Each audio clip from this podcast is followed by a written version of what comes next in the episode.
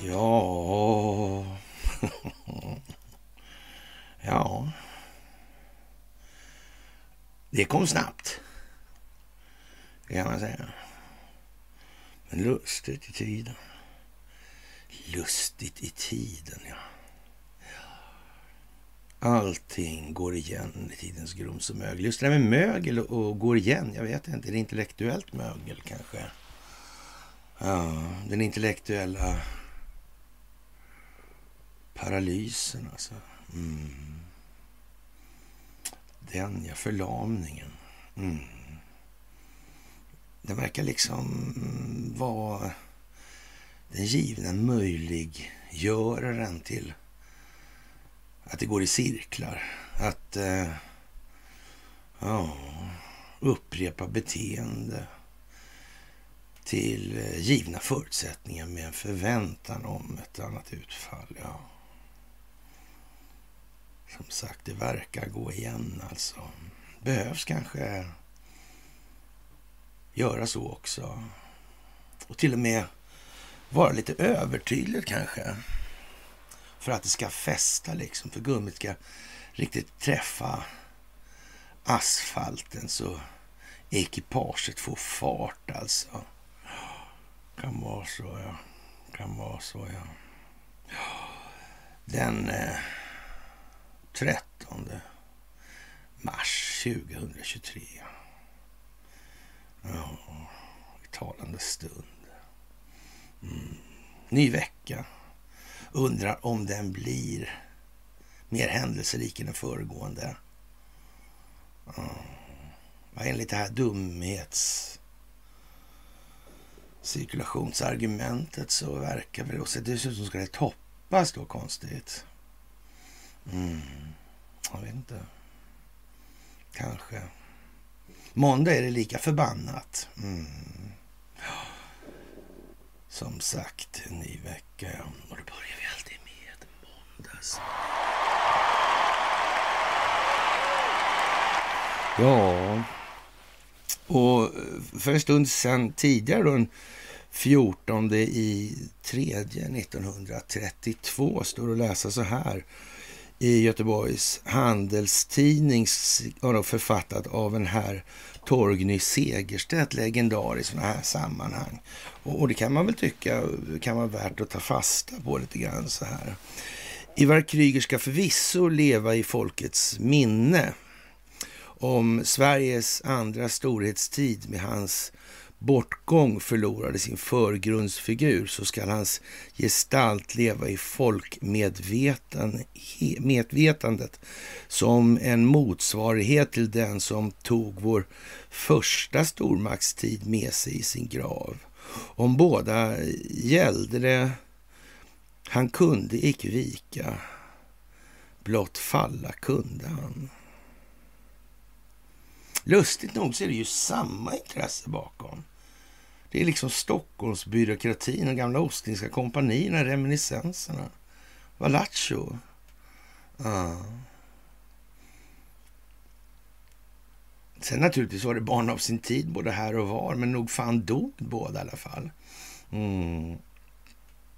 Ja, det där var ju konstigt. Och sen orsaken till det här då kommer då eh, 15 dagar senare i Göteborgs Handelstidning. Då står det så här att det tycks vara i, i en allmän mening, alltså den allmänna uppfattningen alltså. Mm. Att det var av, av, av, slag han mötte i Amerika som det kom Ivar Kryger att begå självmord i misströstan och förtvivlan. Ja. ja. Och sen kommer någonting som har väldigt stark bäring på det som sker nu alltså. Att Det här inträffade var, det var, det var, det var ju, ja, det var dagen efter då också i och för sig då. Ja, och det är Per Albin Hansson. Ja, så inträffade det som många länge fruktat skulle bli slutet på en av de största spekulationer vi i vårt land känna. följderna kunna väl, eller väl icke, ja, om någon, Eh, överskådas. Men nog har man rätt att redan nu tala om ett nytt exempel på hur farligt det är med den privata företagsamheten och det enskilda initiativet då, som tillåtes härja på det ekonomiska området utan någon verklig samhällelig kontroll. Vad ska man säga? Vad ska man säga? jag vet inte. Det, det, ja, det är väl lite anmärkningsvärt skulle jag säga i alla fall. Mm. Det tycker jag. Det är tidsenligt. Det kan nog ingen förneka. Det har jag svårt att tro. Mm. Och det är fantastiska. Mm. Nu räckte det inte bara att berätta om Ivar Kryger sådär alltså. Men nu kommer vi tillbaka. Sådär alltså. Mm. Det är mycket nu alltså. Konstigt. Andra gamla fantomer dyker upp också. Ur tidens grumsmögel. Ja. Mm. Thiel, ja. Ernest Thiel. Det var också sån här spekulationsgrej. Det gick inte bra för honom, men han började ju på Enskilda banken. Det gjorde han ju. Mm. Men han var väl kompis med eh, Knut Agaton, va? André Oskars son där tror jag det var. Mm. Men eh, han fick ju börja på så att säga common ground då. Så, så han fick vara anställd av Enskilda banken i Härnösand. Ja. Mm, det är nästan Calcutta alltså. Mm. Verkar som fan vad det här går bak alltså. Mm. Thiel blev Sveriges rikaste man på pappret i alla fall. Ja, Han blev sedermera ganska mycket fattigare. Mm. Ja. Den här grejen som har inträffat nu med de här bankerna, vad, vad grundades det på tror du? Ja. Var det någon lirare som drog bort massa likviditet? Hur fan var det där? Ungefär som 29 vill jag minnas också. Ja. Det är liksom eh, spel åt andra hållet på något vis känns det som. Mm. Konstigt. Palantir. Ja, det tror fan att man inte kunde ta det varumärket 91 alltså. Och jag krånglar fan alltså. Mm. Mm. Inte ens när Handelsbanken köpte fel. Mm. Inte köpte Ericsson-aktier som jag hade bestämt. Utan de köpte A-aktier istället som samma kurs. Ja. Mm,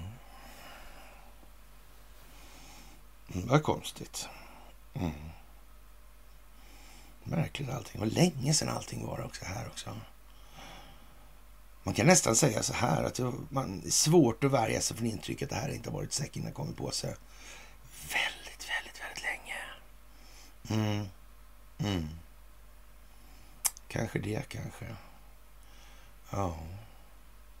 Ja, vi får väl se. Undrar vem som har liksom all den här eh, uh, numerologin och grejerna. Sådär. Ja. Är det intellektuellt övermod eller armod som styr det där? Det är väl frågan, va? Man kan ju inte gärna säga att man tjänar väldigt mycket på... Eller? Nej, jag tror inte det i alla fall. Ja. Vad hette han? Ja. Ernst Thiels bok där. Hette inte något konstigt som ja, liksom på något vis appellerar eller lite grann slår an på det här med esse non videre. Men det kan ju vara en uppfattning som man får hålla sig för sig själv. Mm. Speciellt på den tiden kanske. Jag vet inte. Det största av tack som vanligt för allt ni gör. Mm. Verkligen. Och ni ser vad det här håller på att utvecklas till. Det är svårt att missa. Mm. Ja, vi har ju inga möj möjligheter nu längre att täcka upp allt som händer. Och då får man börja så att säga höja blicken. Ja. Man släppa detaljer. Mm. Så är det också. Men man måste ha tillräckligt med detaljer i det tidigare då så stabiliteten i betraktelsen inte börjar bli tvivelaktig. Mm. Så är det ju. Så är det ju. Det största av tack för gåvor på Swish och Patreon. Det största tack för att ni fördjupar er på karlnorberg.se och det största av tack för att ni hakar på Telegramtjänsten. Och vad det gäller underpoddarna, Wonderpods alltså, så ja, speaks volume for themselves. Mm, lite så, va? Ja, det är ju bra. Mm. Alternativ eh, trollverkstan alltså. Ja. Nej, jag vet inte. Jag tycker det är bortom pinsamt faktiskt. Men det är i alla fall uppenbart att de skjuter ut sig med flit nu. Det är i alla fall helt säkert. Och jag kan, man kan ju undra liksom lite grann vad ont människor har gjort för att tvingas delta i det här. Jag, jag är osäker alltså. Mm. Det är ju så. Mycket märkligt alltså. Ett exempel på det just nu är väl Anders Lindberg. Klart att bönutrop är en del av svensk kultur. Okej. Okay. Och, och, och vad, vad, Ja, det vet jag inte. Mm, vad är det mest kulturella? Var det, det språket där kanske? Ja, jag tror det i alla fall. Det blir inte så mycket svensk kultur utan svenskt språk. Det kan man nästan vara rätt så säker på. Och om det handlar om kultur, och det är i alla fall historien vi berättar om oss själva för oss själva. Va? Ja. Men vi kanske, ja, jag vet inte. Ja. Det här med språk är konstigt alltså. Det verkar vara konstigt länge. I princip alltid. Ja. Men det är väl, ja, det är kanske för att de har missat den detaljen i så att säga det här kontrollsegmentet. Eller så kanske det inte är det. Jag vet inte. Och ja, Aftonbladets ledarsida är ju som alla vet oberoende socialdemokratisk. Jag vet inte om det här oberoende till socialdemokratin är eh, extra oberoende då eller? Eller hur? Varför skriver man så där konstigt?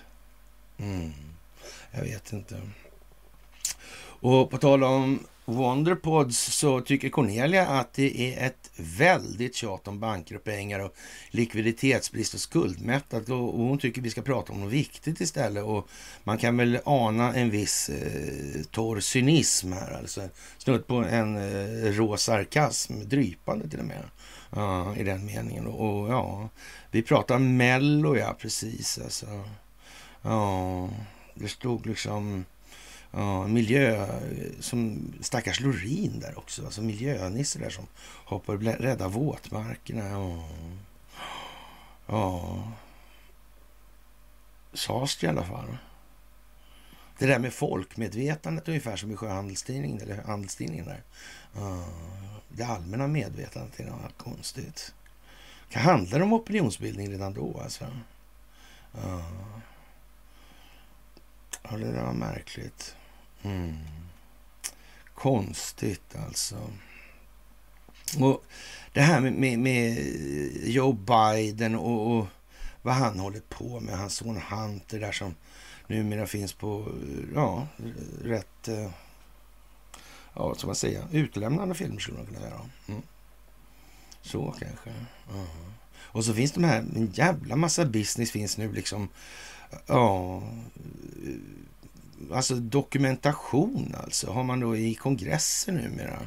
Ja, dokument som styrker alltså att Biden har tagit mutor av det ja, kinesiska kommunistiska partiet, alltså den djupa staten i Kina. Mm. Ja. Och Xi Jinping, han skulle åka till Europa i alla fall, och skulle till Ryssland va? först. Va? Sen skulle han försöka komma i kontakt med, med eh, han där eh, Zelensky också. Han ska väl inte åka dit kanske? Nej, det kanske han inte ska. Nej. Men frågan är vad som händer där också. Ja. Det här med att slakta legoknäktar, det är ju liksom inget som militäranalytikerna tar upp av någon anledning. Tror man verkligen att den här uh, uh, Scott Ritter och McGregor där, så de inte fattar bättre eller? jag vet inte.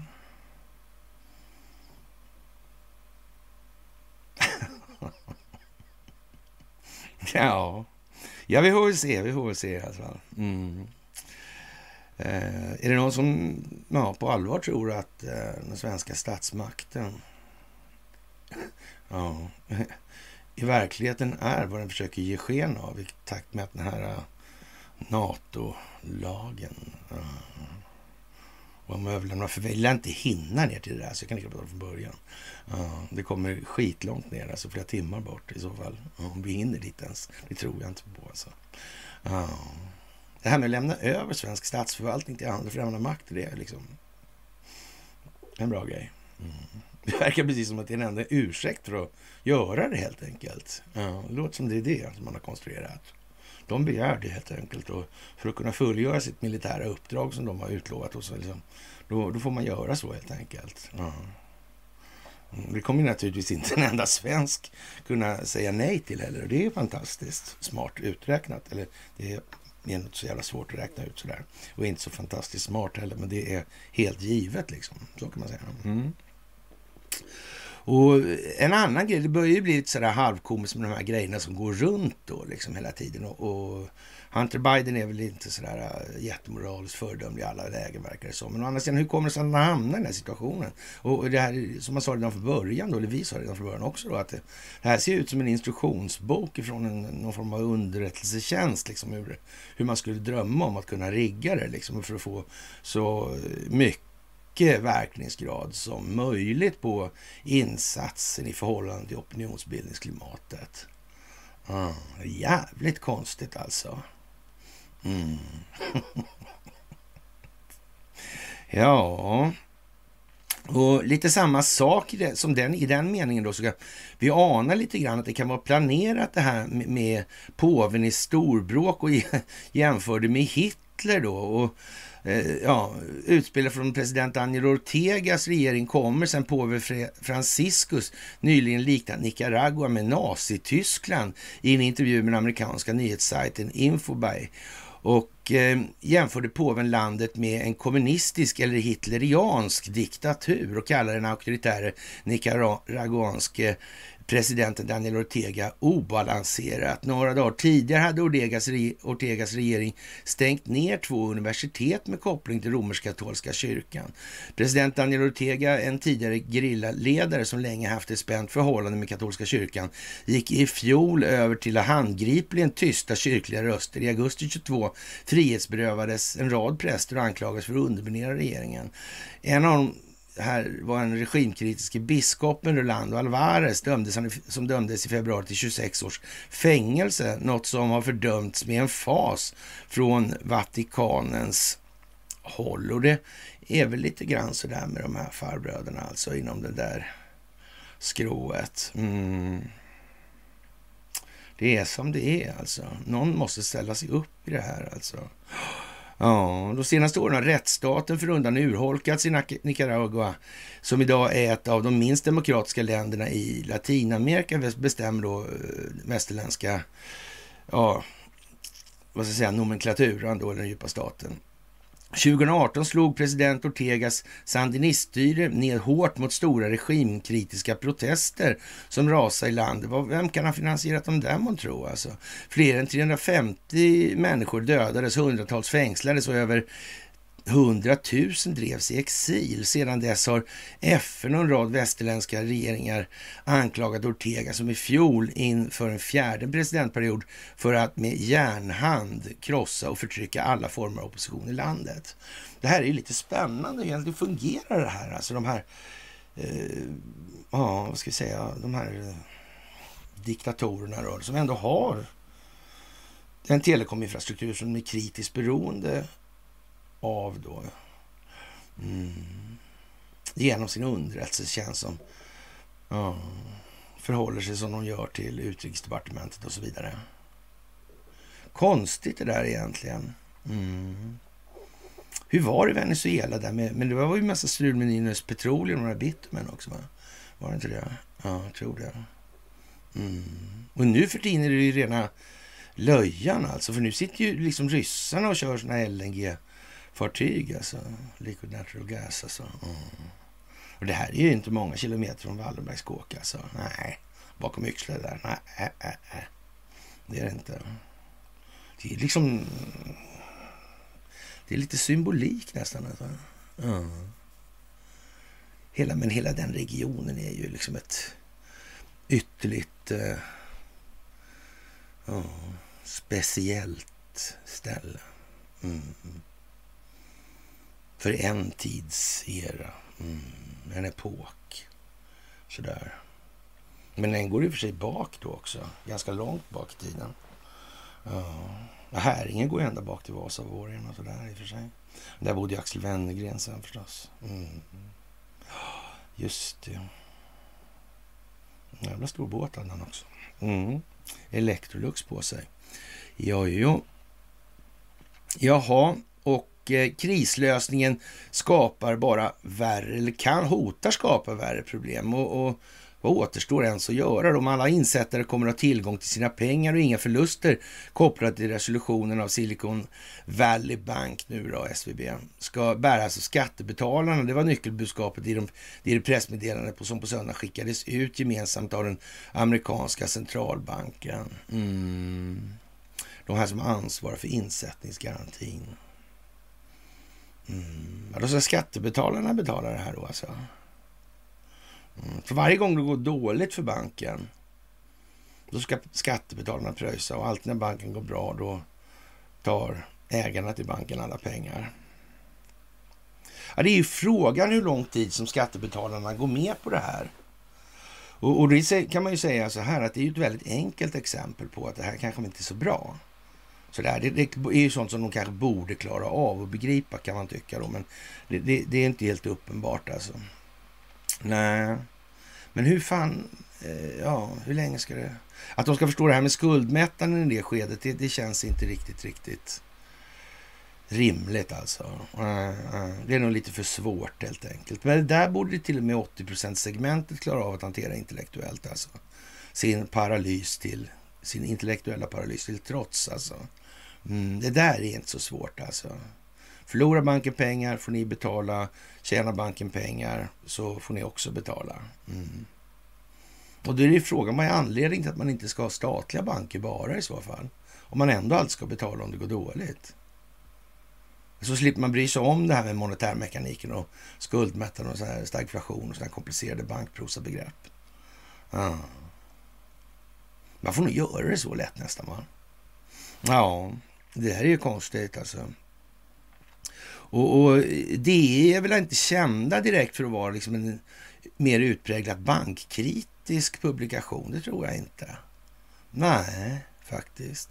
Den gamla devisen låter det för bra för att vara sant är det förmodligen inte sant. Det kan man med fördel tillämpa på det här beskedet från Fed då, tycker man. Och ja, för det första då så ska de kostnader som uppkommer vid hanteringen av SVB och Signature Bank som kollapsar i kölvattnet täckas med intäkter från en allmän bankavgift.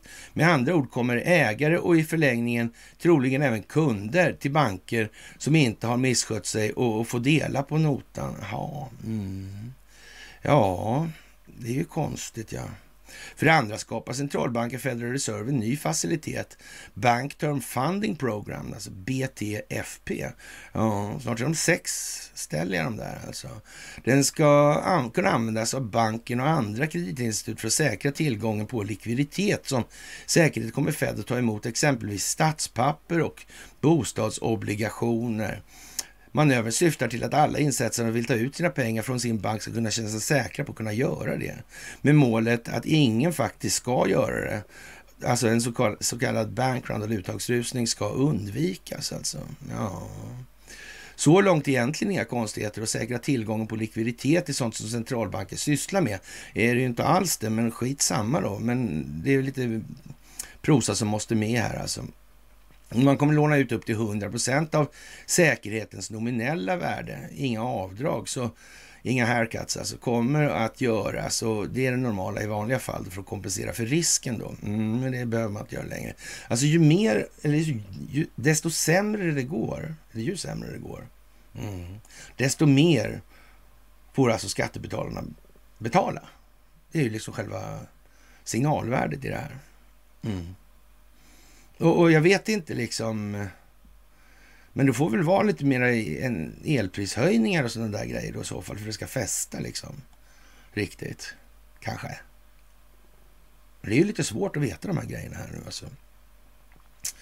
Ja, helgens räddningsaktion har därmed kanske inte någon direkt kostnad för skattebetalarna här och nu, men den drabbar bankkollektivet och den ökar risken för skattebetalarna som ju ytterst står bakom både Federal Reserve amerikanska staten.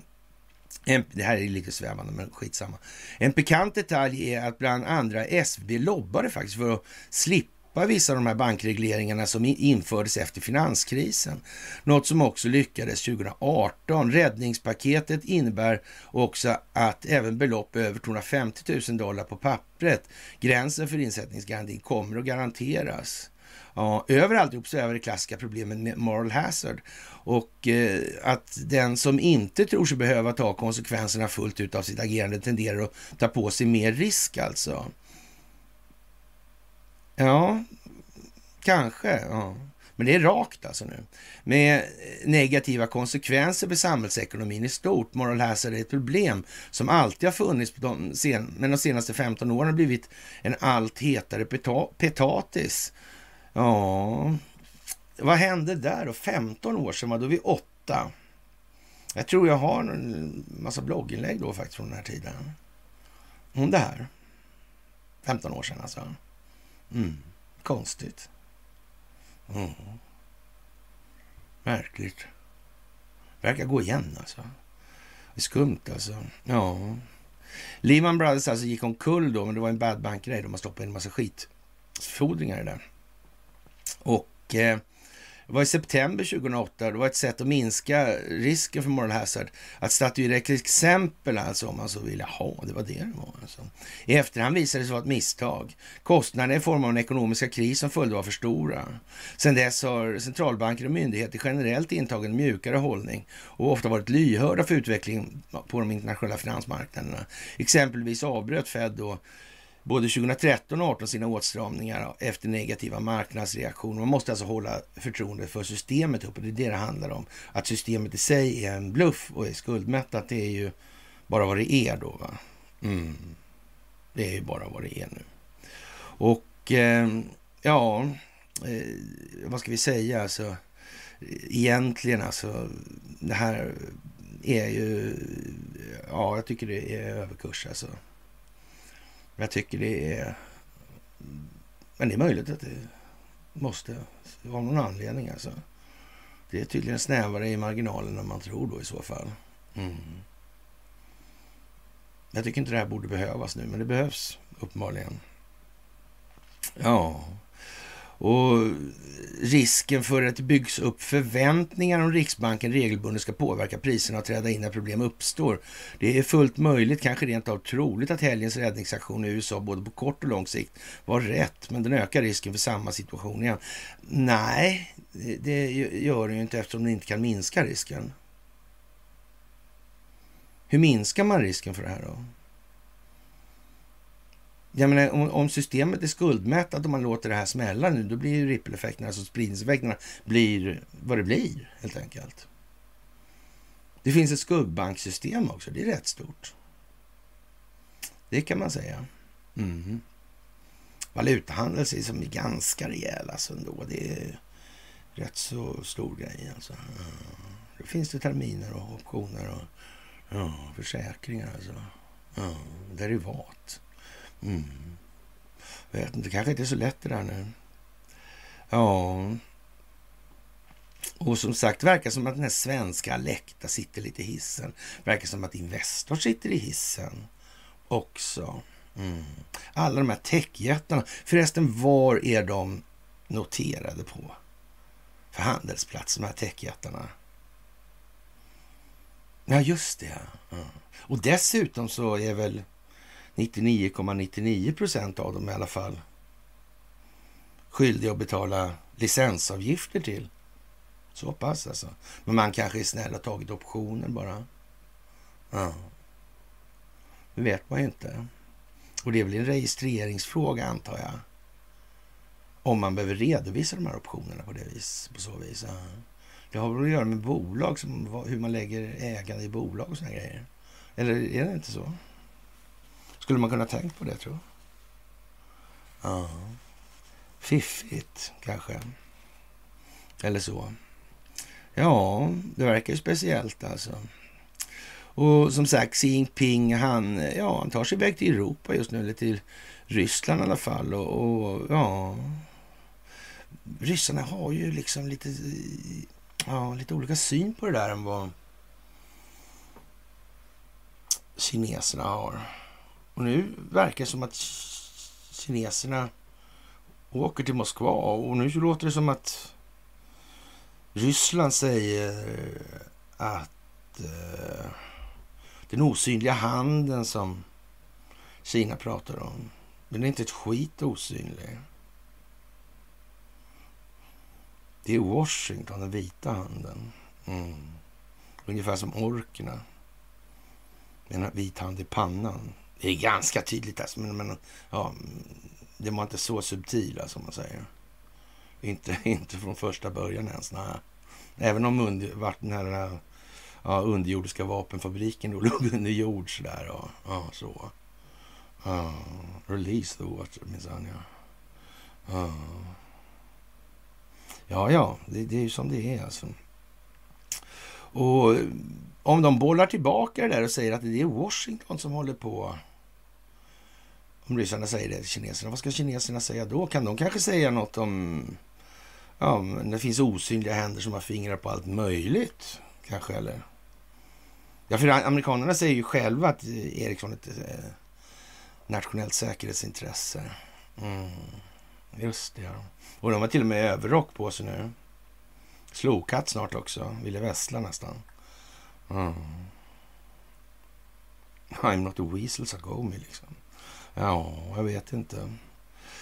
Kinas president Xi Jinping planerar för ett samtal då med Ukrainas president Zelensky, troligen efter presidenten Xis besök i Moskva nästa vecka. Ja, det rapporterar Wall Street Journal och hänvisar till personer med insyn i ärendet. Ja, det blir första gången sedan Ryssland inledde sitt krig i Ukraina som Xi Jinping kommer att möta sin kollega. Mötet väntas ske virtuellt enligt eh, Wall Street Journals källor och, och, och, speglar då Pekings ansträngningar för att spela en mer aktiv medlarroll i försöken att få ett slut på kriget. Jag vet inte vad man ska säga om sånt alltså. Ja, mm, det, det, det är klart. Men man måste kanske ja, göra det så att säga lite mer acceptabelt i eh, ja, de som inte förstår så mycket, lederna för de som inte förstår så mycket av det här helt enkelt. Det är ju lite grann det där som är. Men vi traskar på framåt. Vi kan inte hålla på och vänta på siste man längre. Så där det går inte heller. Vi får hålla koll på att vi fortfarande har kontakt bakåt alltså. Och lita på att kökarn gör sitt jobb där bak alltså. Mm. Som sagt, det är ordning på torpet på G med andra ord. Man kan väl nästan säga att det är svårt att missa så här alltså. Ja, Move fast and break things var ett av Facebooks tidigare motton. Det stod tryckt på affischer som hängde runt om kon på kontoren då. Och eh, under 48 dramatiska timmar över helgerna fick Silicon Valley uppleva att hastighet och ofrivillig förstörelse inte alltid är av godo. När Silicon Valley Bank, SVB, handelsstoppades under fredagen fick hela techvärlden en grundkurs i finans som de flesta aldrig hade fått. Då. Omkring hälften av USAs riskkapitalfinansierade bolag hade kopplingar till SVV på något vis. Och till skillnad från de största techbolagen som hade de flesta startups dålig koll på finansfrågor. Det brukar prioriteras långt ner i kedjan, näringskedjan har prioriteter här. Och i, under företagets utveckling. Man, vad man spenderar tid på är att få in pengar i verksamheten. Inte hur de här pengarna sen hanteras eller riskminimeras och så vidare. Utan när de väl Eh, var på plats då. I praktiken innebär att tusentals företag har fått miljoner dollar vardera investeringar och helt enkelt parkerar dem på ett konto hos SVB. Och eh, ja, därefter har man använt konto med samma enkla logik som en privatkund. Man spenderar pengarna till de är slut och eh, ja, eller mindre. Många startups har ingen diversifiering, ingen redundans, ingenting annat än en vanlig, ett vanligt bankkonto som plötsligt blev otillgängligt i det här. Alltså. Jättekonstigt. Och ja, Silicon Valley Bank hade ett upplägg kring sina lån som för, förvärrade läget för många företag i eh, sin långivning till företag. En substantiell del av bankens verksamhet krävde, krävde ofta att bolagen flyttar sina, sina andra engagemang till banken. Det liknar hur många banker förhandlar med privatpersoner kring sina bolag. Där får man inte sprida någon risk alltså. Nej, konstigt hur det har kunnat bli så med politikens goda minne. Men det är ändå inte så att bankernas pengar styr en ekonomi som kontrollerar politiken. Det är inte det. Nej, jag vet fan alltså. Det är konstigt det där bara. Mm. Men det kanske är dags att folk ska förstå det här. Strukturer som det här underlättar inte möjligheten för bolagen att sprida sina finansiella risker. Alltså. Och eh, timingen spelar en stor roll här. Amerikaner får lön två gånger i månaden och nästa lön ska betalas ut nu på onsdag, 15 mars. Och, vilket innebär att det måste skickas iväg idag på måndag för att hinna fram i tid. Alltså. Gary Tan, vd för välkända inkubatorn eh, ja, Y-kombinator uppgav att 30 procent av de 40 000 småföretagen hos SVB inte skulle kunna klara av den här lönekörningen om bolagens pengar var låsta. Mm. Och att inte få lön är givetvis förödande för anställda, men det kan också slå hårt mot personerna bakom bolagen. I Kalifornien finns en lag som gör gällande att om lönen inte betalas ut, även om bolaget går i konkurs, kan enskilda chefer och ägare bli personligen betalningsskyldiga. Detta gäller oavsett skälet till varför löneutbetalningarna uteblir. Mm, tänk, det är tydligen värst i de här. Det slår hårdast där också, konstigt, i demokratställningarna. Ja. Känns ju nästan som någon har tänkt på det där. Det kan ju inte vara möjligt alltså, men ändå. Ja. Ja, nu blir det istället de amerikanska myndigheterna som tar notan. I väntan på det kommer ja, SBD eventuellt att kunna säljas till andra branschaktörer. Ja, det är jättekonstigt alltså. Jag vet inte vad, vad, vi ska säga om det egentligen. Men förtroende tar lång tid att bygga upp men går fort att bli av med. För Silicon Valley Bank tog det över 40 år att etablera sin position. Det tog en halv vecka att förstöra det helt och för techbolagen blir tillvaron aldrig densamma. Ja, men vad konstigt. Den här realvärdeskapande produktionen. Ja. Det är klart att det finns en sån nytta också, men den är ju så att säga sekundär i den meningen att den kräver en viss annan nytta för att, en, eh, ja, för att överhuvudtaget kunna effektueras som en nyttofunktion. Ja, så är det ju också alltså. Ja, och eh, Sveriges Radio P1 påstår att Aleas förluster är marginella. Ja, kommer inte att påverka överhuvudtaget. Vi får väl se. Vi får väl se. Undrar om folk blir stressade av det här när de pumpar på så här människor. Det är det förtroendeskapande.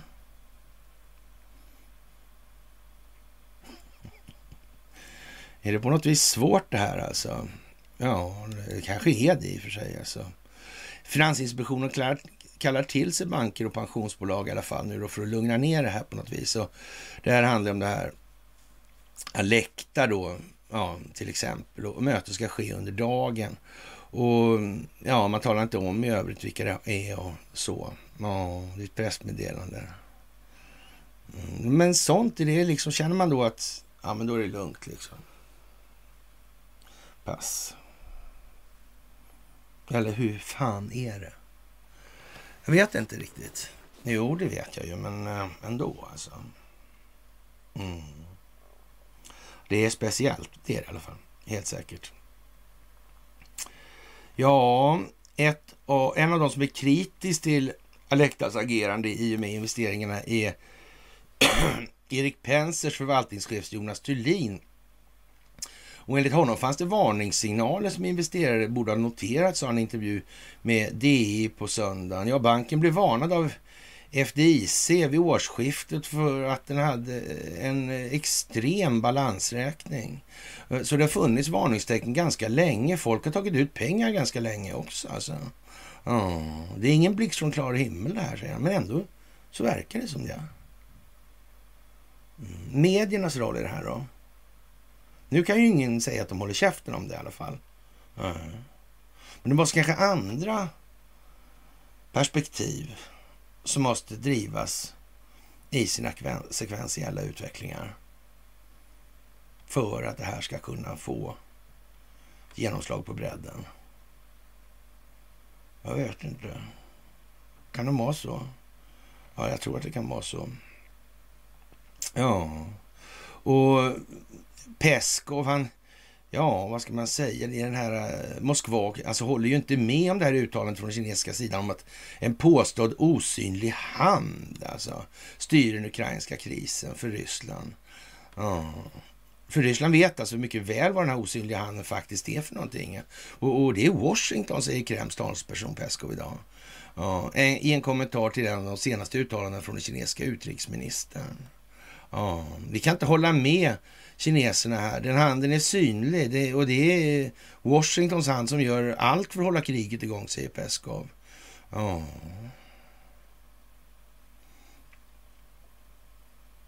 Det Ericsson-reporter verkar inte liksom riktigt inne på samma linje. Det verkar vara eh, ja, den djupa entiteten, den djupa staten som verkar vara mer aktuell där tror jag.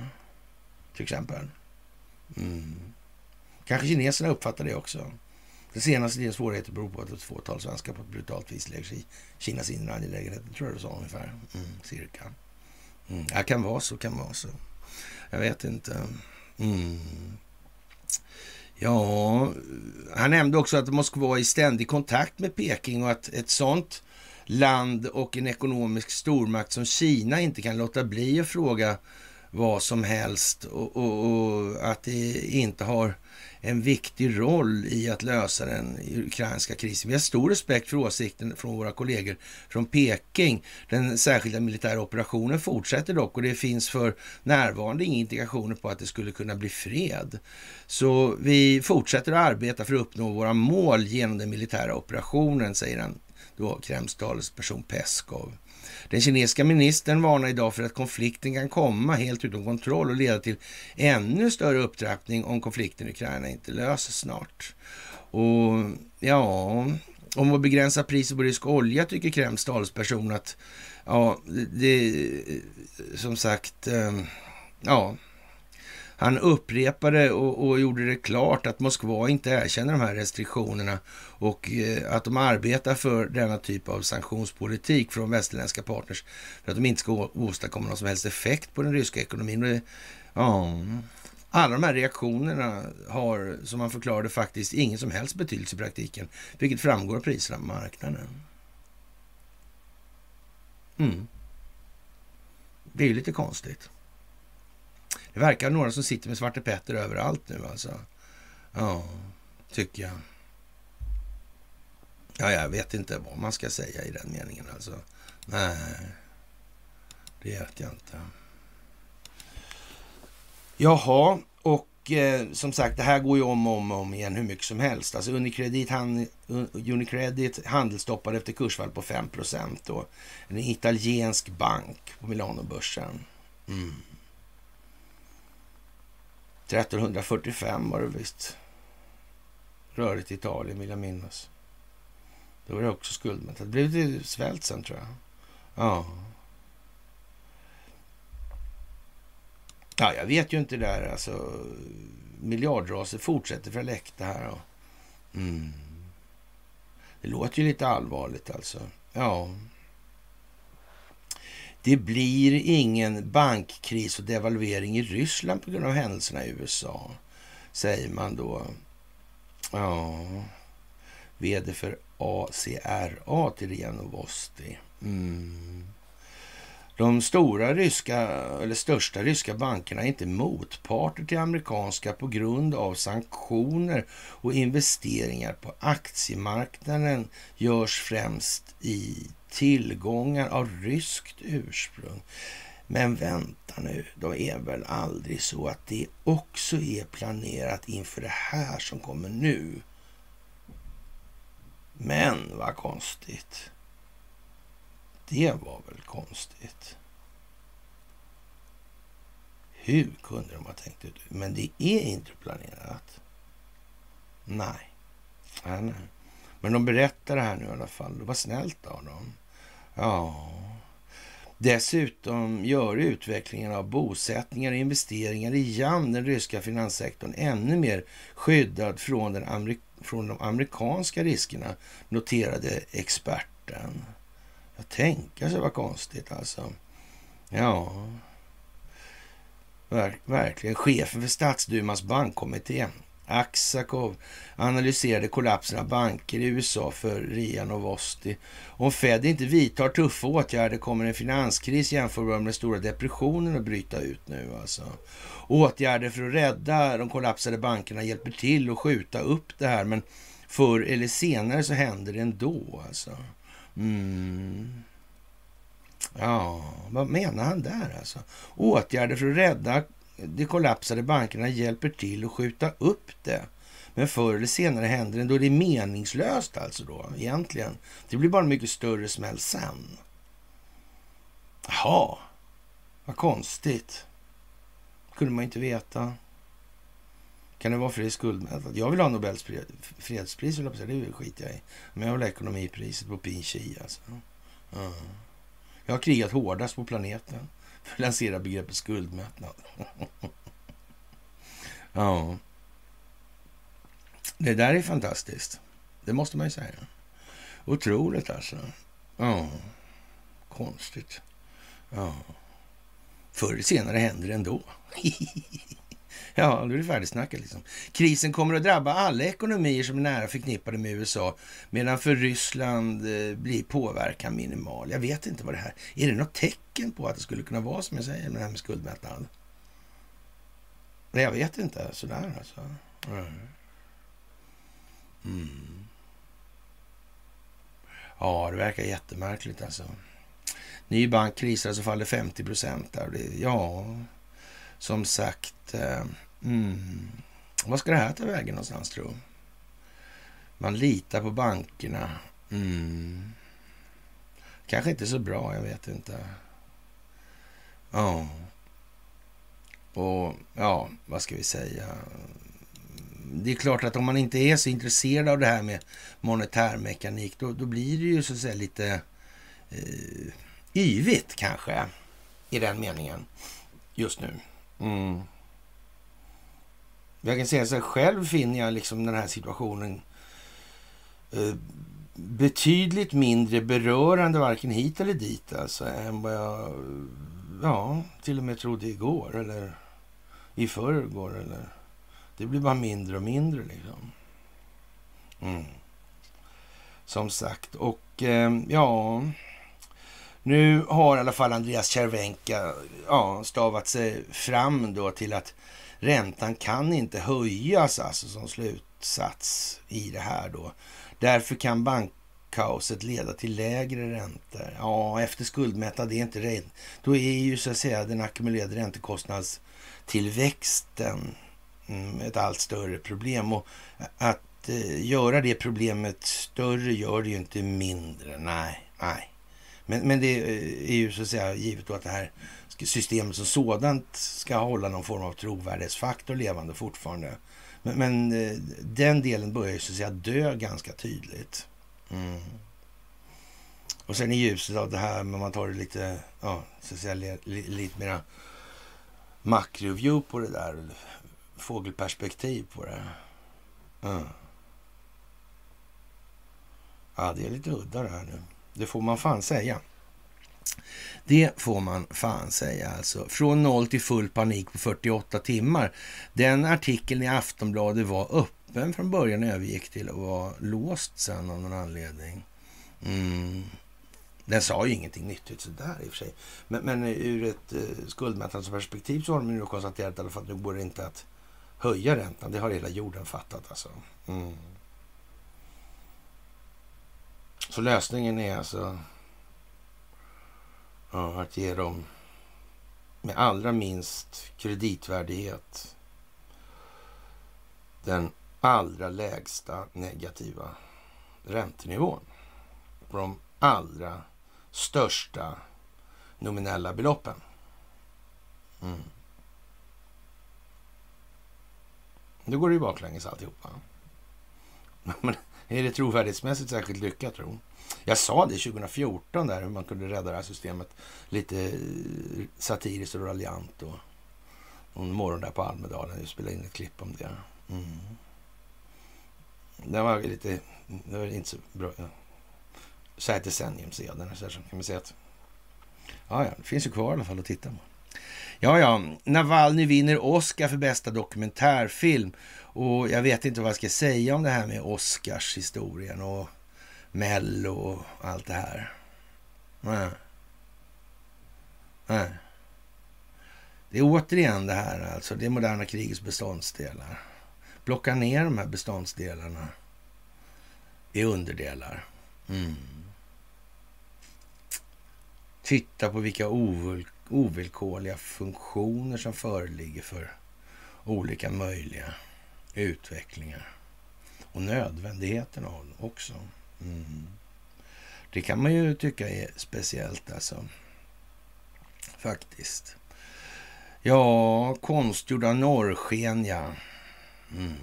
Ljuset från verkligheten. Den fiktiva verkligheten, förespeglingen. Mm. Det har nog hållits på lite. Ja. Aurora borealis, ja. Mm. Konstigt. Faktiskt. Varför just så just nu? När hela västvärldens banksystem gungar. Mm. Man kan säga att det banksystemet i alla fall hårdast knutet inom ramen för internationella regleringsbanken BIS. Alltså. Så kan vi säga. Mm. Eh, en av grejerna kring det här med BIS, det var väl också det här med Tyskland, va? införandet av en reformerat bank, att man skulle reformera det tyska banksystemet. Va? Så var det någonting med pundet och, och guldet där, va? tror jag. Ja, och, och, så var det där med Ivar Kryger också, just det. Uh. Och sen var väl han Thomas McKittrick var väl lite mer på det där fram till ja, de här interregnum mellankrigsåren. Ja. Hjalmar Schacht hade ju en del med den här reformationen att göra förvisso, men sen sket det sig på något vis det där med ordförandeskapet för BIS direkt alltså. Det blev ingen klang och jubelföreställning där nej, riktigt. Mm. Det vart ju inte det. Men sen dog ju Aristide Briand å andra sidan och, och på begravningsdagen där så gick det som det gick och dagen efter var val och Hitler hade lite tur med 200 000 röster där. Mm. Så där ungefär ja. Ja, sen dog då uh, han också. Va? Inukai. Ja, han dog också. Pingstan tror jag han blev mördad av Svarta Draken. Mm. 32 där. Mm. Han hade aldrig gått med på det där med... Just det. Han hade aldrig gått med på det där med kärnvapenprylen. Nej. Nej. Just det, ja. Mm. Ja, ja, några räddades mer av kalla krigets uppkomst än av sin egen förbättrade affärsmoral redan då. Det verkar som vi hela tiden springer runt, runt, runt Arsenalsgatan 8C. Hur vi än vrider och vänder på Nu verkar hela jorden springa samma kretslopp, liksom. Mm, samma orbit. Orben, ja. Mm. Ja, man vet ju inte. En kanonaffär kanske, vem vet alltså. Ja, och regeringen är på tårna efter uh, bankproblem i USA. Uh. Ja, vem är det som bestämmer här egentligen? Är det regeringen? Eller har de skjutit över det till någon lite mindre grupp kanske? En liten styrfunktion kanske? Jag vet inte. Mm. Hur har det gått med den där, de där lagarna egentligen? Har det hänt något? NATO-lagen? Fem dagar och sådär. Mm. Vet man det? Kan inte de ha sån absolut sekretess i de där sammanhangen, hur de än gör? Och det, och det antar jag att eh, den som har tillräckligt mycket kinetiska militära muskler kan väl så att säga sätta diktat i den ändan alltså, så att säga. Mm. Jag menar, det finns ju en och annan tunnel under Stockholm som inte är redovisad öppet. Av någon anledning kan man anta också. Bara det att det skulle finnas massa oredovisade. Bara en sån sak. Varför då? Mm. Men ja, alltså hur lite behöver de ljuga på eller om för att man ska liksom börja inse att nej, de kanske, ja, de kanske ljuger om annat också helt enkelt. Ja, det kan ju vara så. Den besynlige bankiren har eh, fröken Almqvist delat här på min sida. Och ja... Det där är 43-44 minuterna där är de två minuterna är i sig värda att titta på kanske en gång till. Mm. Finansiell ingenjörskonst minsann. 22. Mm. Undrar om det fanns tidigare. Fast det kanske inte var så känt. Mm. Undrar om man använder det för att skörta upp de där kungalirarna. Mm. Hålla dem på mattan liksom. Mm. Så kunde man ju sälja dem där till eh, de som inte var så entusiastiska till de här kungalirarna och så vidare. Ja, Kungen kunde aldrig betala tillbaka till Bo Jonsson Grip. Nej. Men ändå, vad blev det av allt det där liksom? Mm. Jag vet inte riktigt. Ja, som sagt, eh, med tanke på vad som händer med vår ekonomi och förslagen om den största, dummaste skattehöjningen i USAs historia. Femfaldigt kommer Joe Biden att bli en modern Herbert Hoover och vi kommer att få stor depression, mycket värre än 29. Bankrutta banker bevisar det. Ja, Donald Trump säger det. Mm. Jo då. men eh, det är ju inte hela bilden. Liksom. Men eh, visst. Mm. Därvidlag tror jag vi, så att säga, sjavar väl på lite, va? tycker jag. Det där, eh, så att säga, är amerikansk folkbildning. Mera. Det är inte svensk. Nej, är inte längre. Vi har passerat det där. Helt säkert alltså. Ja, som sagt. Vi får väl eh, hoppas då att de som ligger bakom bankturbulensen i USA ska hållas ansvariga då. Mm. Det kanske man kan tänka sig. Då ljuger inte Biden i alla fall. Han ljuger inte så ofta. Han bara inte säger riktigt på det sättet som folk tror han säger det han säger. Mm. Det är lite så faktiskt. Ja, som sagt. Eh, mm, skulle man börja censurera nu i anledning av den här uppkomna situationen för att bibehålla marknadens förtroende uppe? Jag vet inte om det krävs att man så börjar censurera för svensken ska förstå att det är någonting man vill undanhålla här nu. Mm. Jag vet inte faktiskt. Ja. Och eh, ja, Biden har skapat konflikten i Ukraina påstår man ju på sina håll och man får väl nästan eh, anta då att eh, det här går ju inte liksom att lösa på något bra sätt för USA heller. Så det, mm. Och många av de här som uttalar sig nu skiter totalt i det moderna krigets fundamenta, alltså beståndsdelar. Mm. De skiter i allt det här med monetärmekanik, de skiter i de militära strategierna. De har ingen så att säga, idé om att Eh, människan som individ har en disposition själsligt som gör gällande. Ja, den kan ju vara då mer eller mindre av det ena eller andra. Mm. Yin och yang kanske till och med. Ja lite eh, filosofiskt materialistiskt orienterad och lite uh, Intellektuellt, emotionellt, alltså eh, filosofiskt, idealistiskt orienterat. Ja. Det är lite konstigt.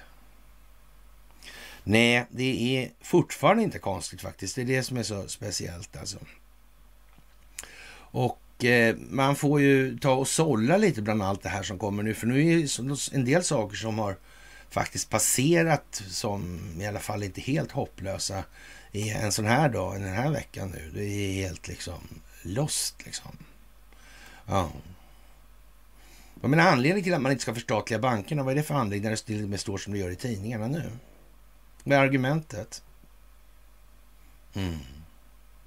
Sättet som pengar skapas på, eller vad pengar är, ja. för med sig en del ovillkorliga konsekvenser. Ja. Till och med Andreas Cervenka säger det går inte att höja räntan med. Det kommer aldrig att höja den, måste sänkas. Ja.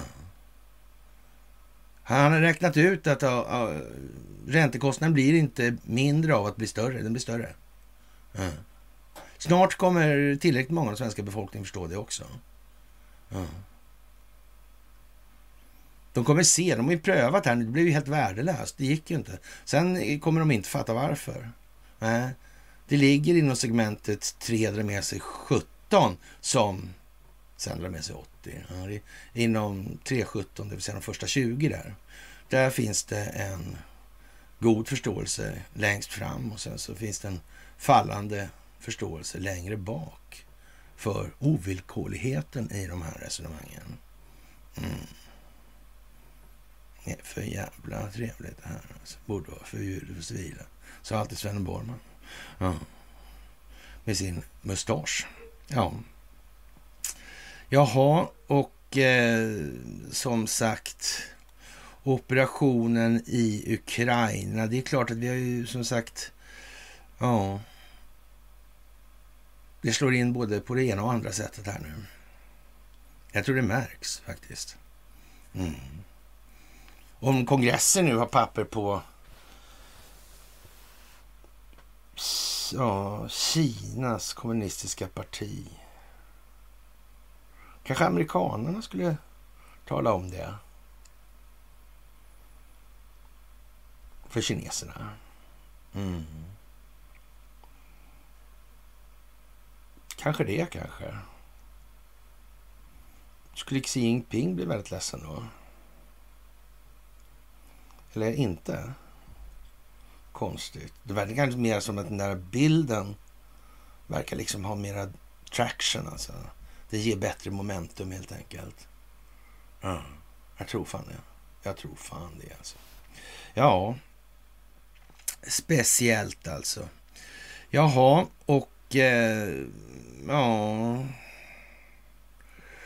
som sagt, eh, Vladimir Putin har fattat att eh, Andra länder utgår från sina egna intressen och alla kommer inte fördöma hans beslut här nu. Eh, Spanien köper en jävla massa LNG. Mm. Konstigt det där. Det, men politiker har ju den nackdelen att de måste ju trots allt ha opinionen med sig. Mm, det går liksom inte bara att ha det på pappret hela vägen ut alltså. Det fungerar inte alltså. Nej. Ja. Ärkeängeln Ben Bernanke, ja. Mm. Ja, konstig figur det där. Faktiskt. Ja. Som sagt, det här måste bli vad det blir. Och det kommer inte att bli någonting annat. Och när en sån som Victoria Noland eh, uttrycker att det finns någon form av eh, legitim grund för eh, Kiev oh. att bomba Krim. Jaha. Ja, vi kan inte vara så där jättelångt bort. Men nu kan man väl säga så här, så säg så här perioden fram till ja, runt 3 maj kanske ska vi dra till med då. Mm händer en massa saker här nu. Mm. Och som sagt, varje vecka nu kommer det bli mer händelserikt. Det kommer att ta en jävla fart. Ännu mer fart alltså. Ja. Sådär, så nu får vi väl bara säga hej, vi syns när vi syns liksom.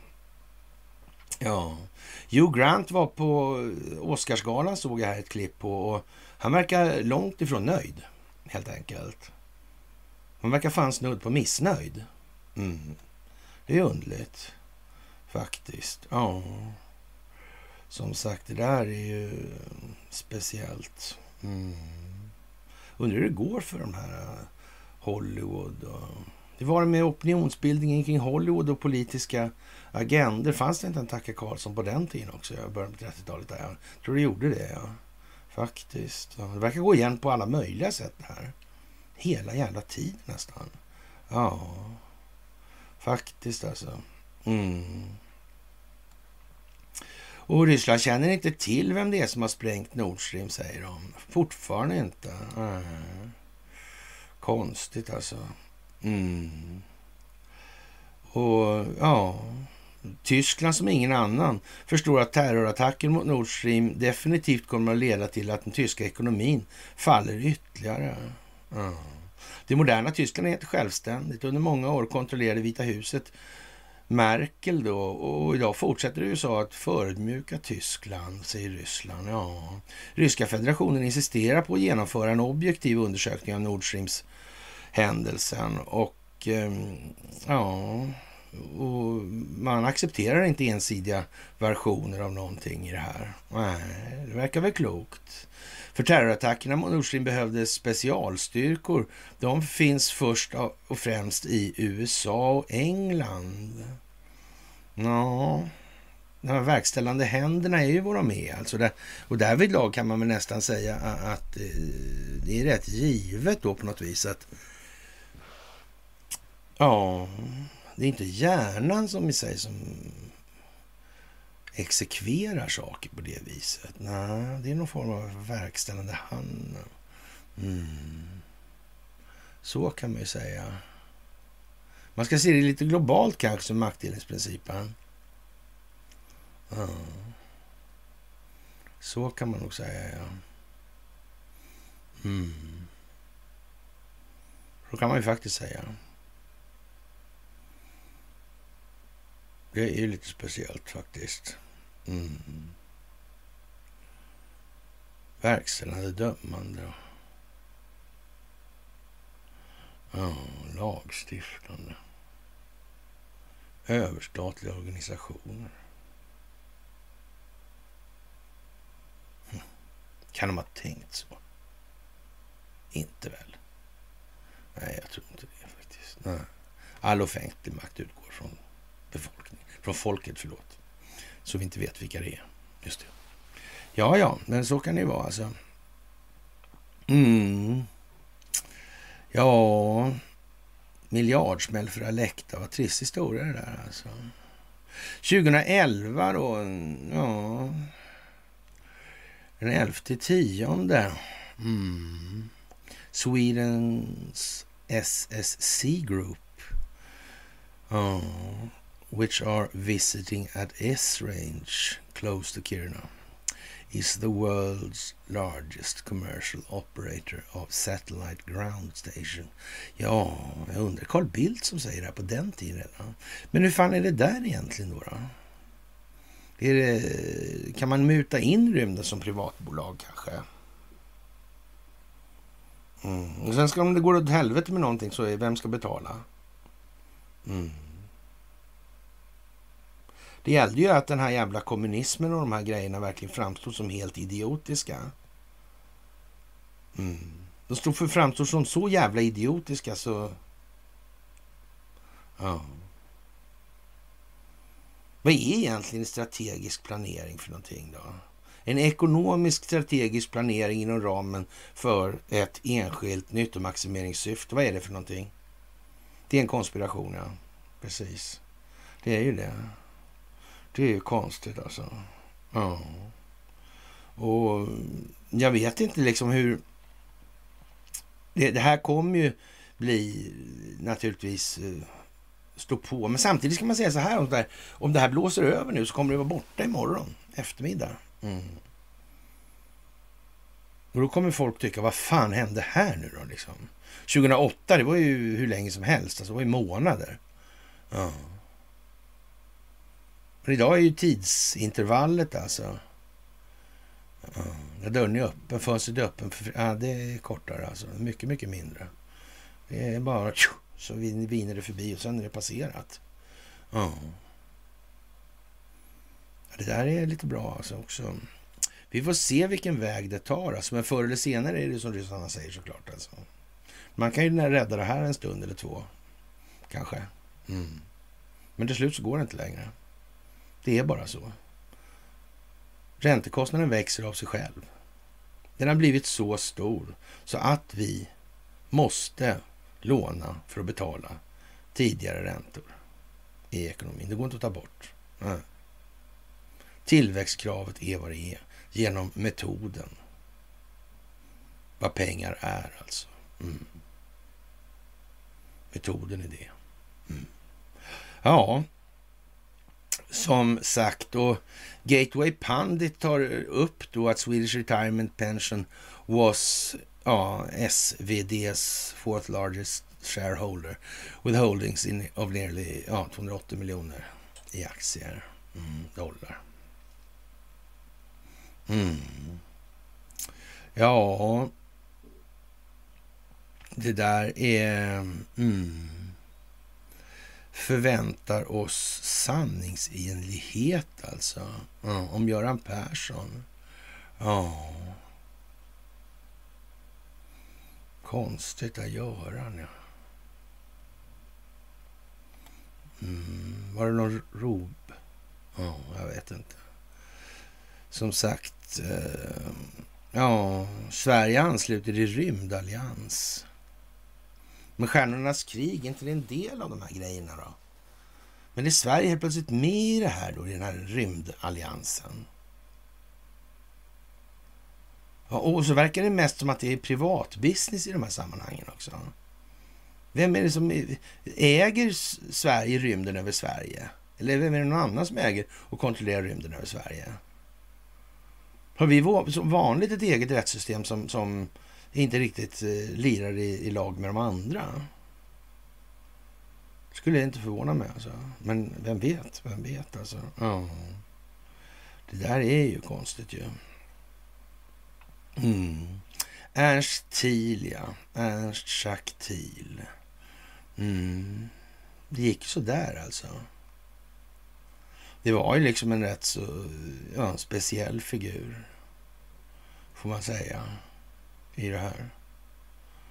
Han verkar lite snäll. I det läget, så, vid den tiden, så då, då, gick det nog inte att vara snäll på det sättet. Till det rådande informationsklimatet. Då gick man under. Ja. Och det där kan ju möjligtvis vara någonting som ja, har irriterat folk under lång tid alltså. Ja. Och han, eh, så att säga, mm, Norddeutsche Bank, ja. 1874, 15 år, Hamburg. Hamburg. Det var någon annan som läste merkantilism där, va, tror jag. Um, jag tror det var det. Faktiskt. Sådär för länge sedan. Mm.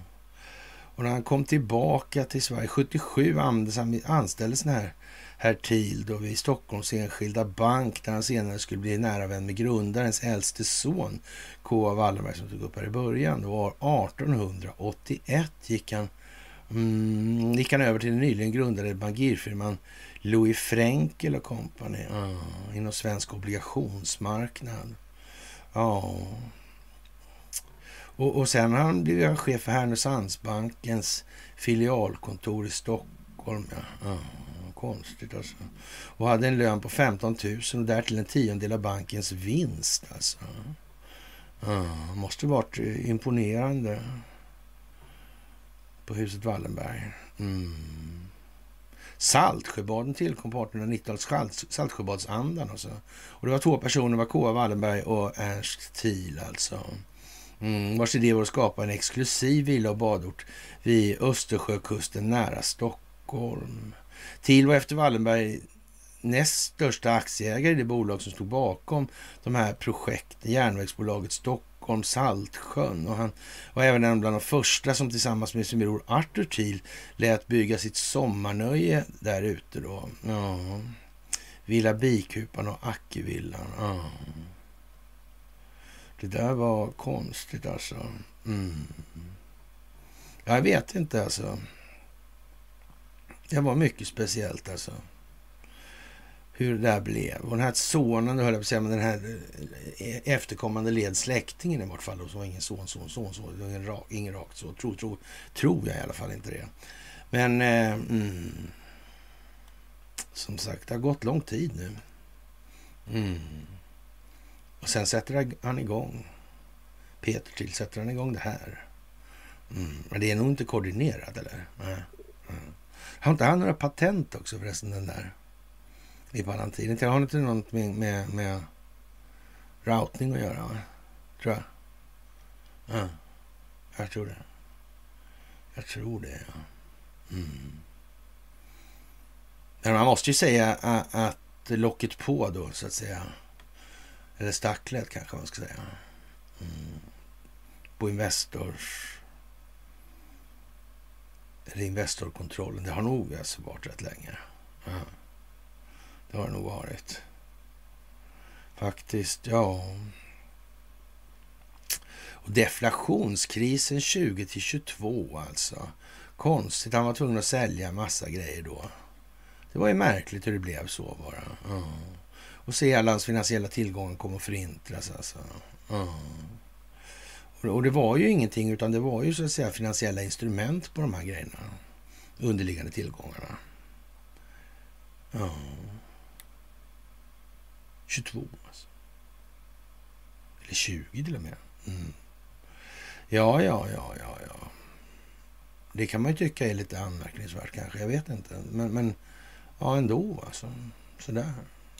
Det verkar som det går runt, helt enkelt. Tilskt. Eller som Peter Thiel sa själv här förleden. It's time to go Thielsk. Jaha. Ja, jag vet inte riktigt. Ja. Som sagt, kanske man kan tänka sig. Ja. Ja, udda kanske kan man tycka, men ändå kanske inte alltså. Och Eh, ja, det här med Nord Stream. Vad kan komma fram där för någonting då? Mm. Det är frågan om hur långt det går att dra det här nu. Men folk har ju fattat att det är någonting som är generalknas alltså. Mm. Nu är det de som sitter och kollar på fem milen i Holmenkollen och såna här grejer för att slippa få ett enda intryck som verkar omvälvande för preferenskartan. Mm. De känslogrundande värderingarnas ifrågasättande. Mm. Ja, jag vet inte fan alltså. Ja. Mike Pence säger att historien kommer att hålla Donald Trump ansvar i anledning av det här med 6 januari. Jag tänkte det är väl så va? Så måste det bli. Donald Trump avslöjar vad det här är för någonting eller med hjälp av andra. Ja, det är väl rätt. Det var inte fel. Tyvärr så ser inte alla det där. De läser inte på det viset. De lyssnar inte på det på det viset heller. Nej. Och det är lite tokigt i det här läget skulle jag vilja påstå. Hur skapas pengar och vad får det för konsekvenser? Jag tror det börjar framgå för rätt många Eh, ja, att det har någon betydelse ändå alltså. Mm. Och om vi ska titta på vår fantastiska alternativrörelse. Ja. Ingen nämnd och ingen glömd alltså. Antingen det är ärkeänglar eller stats, före detta statsadvokater och allt möjligt. Vad det nu kan vara. Ja, potatisbönder och... ja, ja, ja, ja. Ja, ja det är speciellt. Och, och gamle Gretis är ju eh, i, lite sådär uh, svårigheter kan man väl säga trovärdighetsmässigt. För hon börjar ta bort gamla tweet där hon lovar då att, att jorden ska gå under nu 2023. Lovar hon 18 där. Mm. Det verkar som att själva planeringshorisonten eller, har varit lite väl kort alltså. Mm. Tappat djup alltså, så den blir inte så vid. Så nu står hon där alltså. Mm. Ja, jag vet inte om hon tycker det är roligt kanske. Jag har ingen aning. Sådär. Det vet man helt enkelt inte. Och eh, ja, vad ska vi säga? Brittiska premiärministern har uppgraderat sin privata pool hemma, värmesystemet på den. Och det är naturligtvis någonting som, eh, ja, det kommer ju glädja liksom väldigt många sådär. Alltså det får man ju ha klart för sig också. Jag tror att eh, särskilt eh, arbetarklassen, eller vad ska kalla dem, jag vet, jag vet inte varför, klasserna där som man indelar, det, kan, det är ingen som har tänkt att det skulle användas liksom till klass kamp, att kampen var det viktiga då. Jag anförde det där och försökte gå med, eller gick med i socialdemokratin. Där. Jag tror att det, vi måste kanske inte titta så mycket på kampen utan vi måste kanske titta på något annat. Liksom sådär, så. Mm. Ja, då, då, förstod man snart att kampen är liksom the shit liksom. Och eh, ja, han har uppgraderat ett lokalt elnät bara för att driva en stor uppvärmd pool i sitt privata hem på landet alltså. Ja. Och, och där läggs, det här läggs, alltså, sker samtidigt som dussintals offentliga badanläggningar i Storbritannien läggs ner på grund av skyhöga elräkningar. Alltså. Oh. Det, det kommer ju bli en succé alltså. Han verkar på hela taget eh, som klippt och skuren för ämbetet alltså. Jag vet inte om någon av makaronen och, och vad heter han, trudelutten eller uh, den här Sunak då. Mm. Uh, underlivsporslinet. Nej, jag vet inte. Det där är ju som sagt, det är speciellt nu alltså. Det får man säga. Och man tänker på all information som kommer ut nu då, den 6 januari, händelsen som faller sönder då. Och det är klart att det är inte sådär jätteroligt. Och, ja, pandemin, vad är det för någonting? Det är intellektuellt dött så det räcker det här. Och rasha, rasha, rasha, det är ingen som tror på alls längre. Och ja, man har lärt sig att det är Biden-administrationen som ligger bakom all censur. Och, ja, bakom all skit helt enkelt. Man orkar inte ens folk i allmänhet och det börjar ju stå i tidningarna också, till och med i Svenska Dagbladet nu alltså.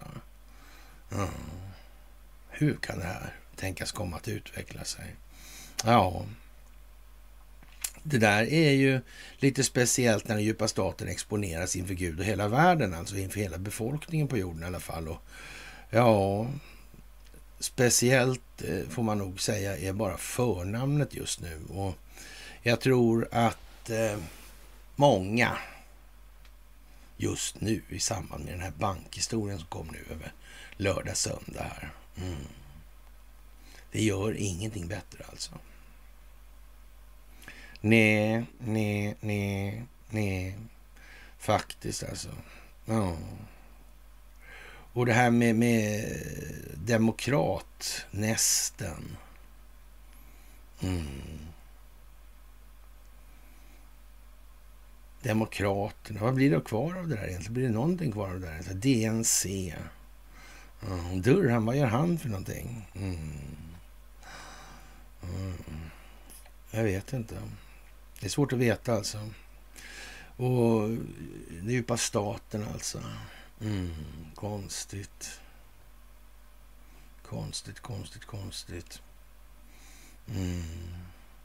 Ja, vi ska väl föra... Fan, vi ska slå ett slag för Mr Snakemore Sess också. Den här nya lilla minipoddarna på anglosaxisk språkbehandling. Mm. Det är bra. Och dela också nu. Mm. Vi har ju rätt mycket sådana material som bryter över i varandra sådär. Så att, ja, jag vet inte egentligen om vi kunde ha varit så mycket bättre förberedda än vad vi är nu. Alltså. Jag tror vi har liksom... Ja, vi kan ju inte säga att vi känner så här spontant att det här kunde vi ha gjort jävligt mycket bättre. Alltså. Det tror jag inte. Nej. Och eh, som sagt, situationen i Ukraina är vad den är. Och det är en teater utan dess like. Mm. Det är fan inte många bokstäver och siffror som stämmer med någonting där inte. Nej. Och det är så att säga själva meningen med det här avsikten. Sådär. Och det blir naturligtvis en enorm eh, översvämning av det här med, med de här bankerna. Då, då. Mm. Och jag som gillar så mycket att prata om det där. Vad skojigt alltså. Ja. Oh. Just det, ja. Mm. Bidens energiminister, ja. Mm. Jennifer Granholm. Släkt med Maud Olofssons man. Affärer ihop med ABB. Laddningsstationer till eldrivna bussar. Har du varit i säcken innan det kommit på så. Mm. Ja, jag vet ju inte. Svettigt för Granholmskan? Ja, kanske eller kanske inte. Alltså. Ja. Och Kina eh, snodde inte alls eh, tillverkningsindustrin från USA, säger Douglas McGregor. Ja, ah, börjar ge sig in i den där vevan också. Det var, utan det var, det var giriga människor i Washington och företagssektorn som gjorde den här eh, utflaggningen. Då. Mm. Och det här måste folk få in i skallen nu. Alltså. Sluta titta på andra sidan havet liksom för någon som du ska skylla på för det här eländet som vi ser idag i USA hemma. Men han är ju militär alltså. Mm. Och får väl anses ha skapat sig en tillräckligt vederhäftig grund för att kunna prata om annat också. Mm. Givet att han säger rätt saker då. Mm. Ja, har man sett ja. Jag sjöng vid bondens knut, nu är sommaren här, det är våren som är slut, svarar bonden som tvär. Ja. Djupt gick kärlen här i norr och sanna mina ord, det är krig och politik som har fördärvat vår jord alltså. Mm, det är en av verserna är en av verserna i Här är den sköna sommaren. Mm. Just det, ja. Mm. Konstigt. Ja. Det går inte att bygga förtroende, det kommer rasa igen. Mm. Och nu är vi på... nu är vi på den sträckan. Mm. När rasar det då? Det beror på vad som händer i övrigt alltså. Mm. Hur mycket ska ske på en gång och varför i det här? Mm. Vilka inspel har gjorts egentligen opinionsbildningsmässigt i den här pjäsen? Ja, det kan man ju fråga sig. Alltså. Det kan man fråga sig. Alltså. Ja. Det är mycket udda alltså. Ja, och som sagt, eh, man har dokument. Och det är så illa som man trodde i kongressen alltså. Och ja, de har bankkontoutdragen och så vidare i det här. Och det här var på, ja, Sunday mornings alltså. Mm. Med Maria Bartiromo. Ja, det är ju liksom inte så många perspektiv som talar för någonting annat än en kataklysm, eller jag på säga. Men ja, förändringar alltså. Mm. Och Tacke Karlsson är ju Tacke Karlsson till namnet. Mm. Vad han är i övrigt, det vet vi ju inte riktigt. Men nog håller han på med opinionsbildning, det är säkert. Och nog tycker han att någon måste i alla fall ha, vara uppdragsgivare åt Ray Epps. Han som trissar folk där. Mm, Kapitolium. 6 januari. Mm. Vem var det där som han jobbade åt? Och fick uppdrag? Ja. Att tänker att man inte kom på att man skulle liksom geofensa apps och... Nej, nej, nej. Vad dumt. Tänk om man hade gjort det alltså. Ja. men då hade man krävt att planerat det här. Då måste hela, hela jävla Trumps presidentkandidatur och, och allting måste ju liksom ha varit ja, planerat in i minsta detalj. Alltså. Ja. Och likaså att underlivsporslinet skulle ta det här genom fusk också. måste också varit planerat. Ja, just det. ja. Och ekonomin, den kommer väl i knät på, på Donald Trump när han har blivit president då? Eller? Alltså inte när han kommer nu i knät på ja, ja, underlivsporslinet. Ja, det kan man tänka sig. Ja. Mm. ja, man vet ju inte riktigt. Det är konstigt som fan alltså. Som sagt, det här med Ivar Kryger är vad det är. Alltså, alternativrörelsen är inte så intresserad av de där grejerna och de klamrar sig fast vid varandra och det blir bara bättre och bättre alltså. Och ja, jag får väl ge mitt stöd till Cornelia i den meningen alltså att ja, man, man får väl säga att det görs, ty, gör sig själv tydligt i alla fall. Så kan man säga. Vad som är vad i de här sammanhangen. Det går liksom inte att missa. Ja. Oh. Och så finns det ju massa andra sådana där alltså, typer. Ja. En hel jävla skock noga räknat verkar det finnas. Eller faktiskt eh, på hela taget så är vi inte ens säkra på att vi har sett någonting annat utöver, ja, vad ska vi säga, den egna gemenskapen eller vad vi ska kalla det för. Ja. Det verkar precis som att det andra är helt liksom jag vet inte om det är hemmablint eller vad det beror på riktigt.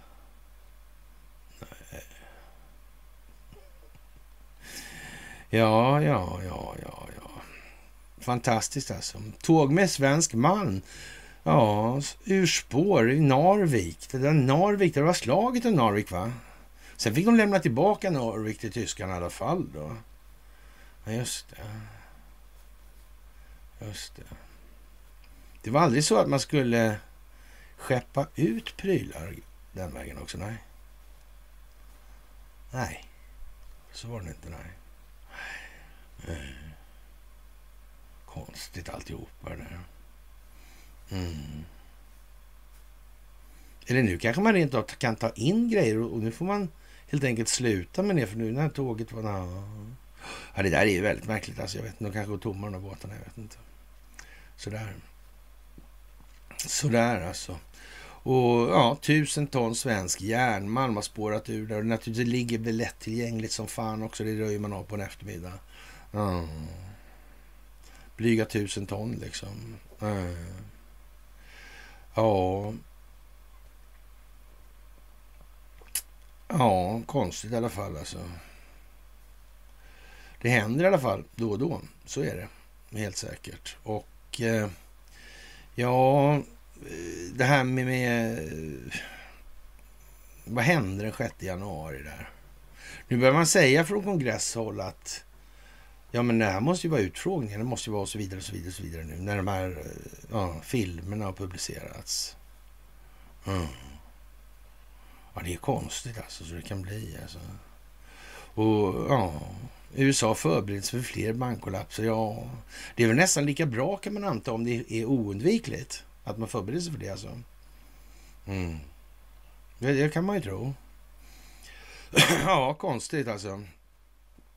Och Lindsey Graham uppmanar kongressen att auktorisera militära ja, enheter mot mexikanska drogkarteller. Ja, jag vet inte. Det här med vem spelar vilken roll och varför i de här sammanhangen. Det är lite udda får man nog fan säga alltså. Ja. Det är som det är alltså. Ja. Och Venezuelas president säger att amerikansk imperialism är på tillbaka, tillbakagång nu. Alltså. Ja, den amerikanska hegemonin i Latinamerika, Karibien och resten av världen är på tillbakagång. Ja, jag vet inte tycker Maduro då. då. Mm. Men varför har inte eh, Ericsson nypt åt det här för då? Har inte de resurser till det och, och underrättelsetjänster och sådana grejer? Och ändå har de inte kunnat göra det. Hur kommer det här sig egentligen? Mm. Ja, vad kan det vara? Vad kan det vara? Det har väl med lock och stackel att göra kanske. Mm. Det kan det nog ha. Det måste funnits rätt många som tycker det här var lite jobbigt. Mm. Ja, Elon Musk som har fått så mycket kritik och är slav åt kinesiska staten och så vidare. Sägs det ju. Undrar vem som säger det och varför. Mm. Ja, jag vet inte för jag tycker det är konstigt alltså. Ja, innan invasionen av Ukraina var Robert de större spelarna gällande Rysslandsfonder på den svenska marknaden. Vid utgången av 21, knappt, knappt två månader före krigsutbrottet, ja, hade fondbolagets Rysslandsfonden förvaltat kapital på 6,6 miljarder alltså. Och sen fick man stänga den här. Mm. Men det där var ju mycket konstig historia där. Ja. Man kanske inte från rysk sida vill ha något samröre med kan det vara samma grej kanske? Ja. Men så blev det ju de här eh, sanktionerna då. Och, och då sparade man ju ryssarna, eller besparade man ju ryssarna risken för att bli smittad då, alltså av risk, riskexponeringen. Mm. Ja, det där är ju mycket märkligt alltså som sagt. Och ja, ja det kommer säkert bli väldigt bra det där. Och, och ja. På hemsidan för Roburs Ryssland som skriver fondbolaget att bedömningen är att värdet på de ryska innehaven är fortsatt nära noll, men att värderingen kan komma att ändras plötsligt och, och kraftigt när börsen öppnar för utländska investerare. Ja. Eh, som DI rapporterat tidigare spår bedömare att det kan ta många år innan den ryska aktiemarknaden blir tillgänglig för handel igen. Ja. Ja, som sagt. Um, mm. Det verkar konstigt alltihopa det här tycker jag. Ja. Man får nästan intrycket av att det är planerat faktiskt. Lite i alla fall. Det vill jag nog påstå. Ja. Och som sagt, eh, den här kinetiska militära verksamheten vet jag inte längre om det är så där jävla mycket att orda om. Det kommer naturligtvis en scare eller det verkar trovärdigt i alla fall än så länge. Ja. Det verkar trovärdigt. Mm. Som sagt, ja. Vi får väl se om det blir någon rusning på försäljningen idag. Mm. Och som sagt, ett slag för det här med blackmail business då på de här Snake Cess klippen då.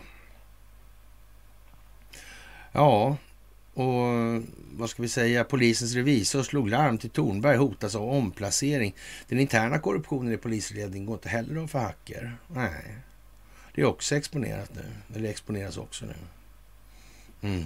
Det blir liksom inte så mycket kvar någonstans. Var är alla dessa hjältar i den svenska statsförvaltningen som faktiskt har ställts upp och sagt ifrån det här? Äh? Var är de någonstans?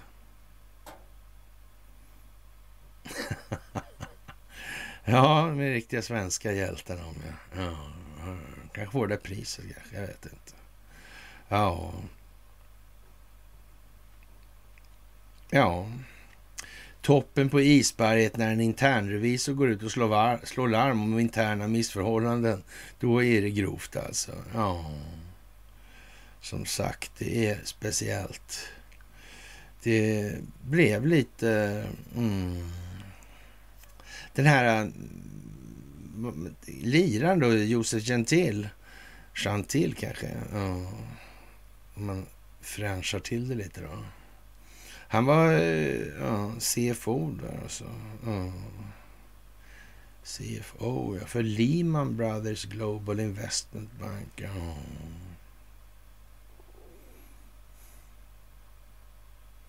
Mm. Hur var det där med Lehman-kraschen? Mm. Och så hamnar den här jävla liran här också. I ett förlopp som är initierat av någon som heter TIL. Mm. Som har ett bolag som heter Palantir. Som har varit med och startat och finansierat Facebook. Ja. Ja, ja. Så kan det ju vara faktiskt utan att det behöver betyda någonting överhuvudtaget alltså.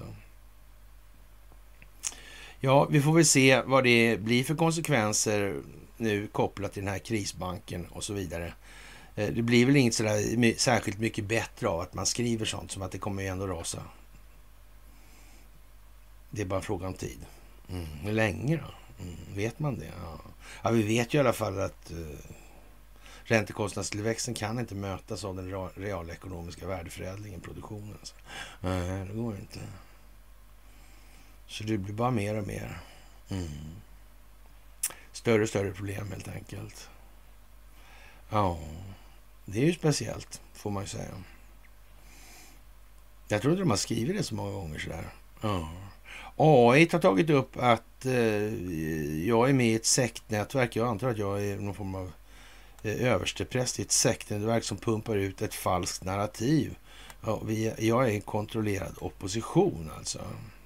Jaha. Ja, ja, det, det är inte bara alternativarna som säger det. Det säger AI också numera. Mm. Ja, man vet ju inte. Kan det vara ett kontrollerat AI kanske? Jag vet inte. Sådär. Mm. Som sagt, lite speciellt alltså.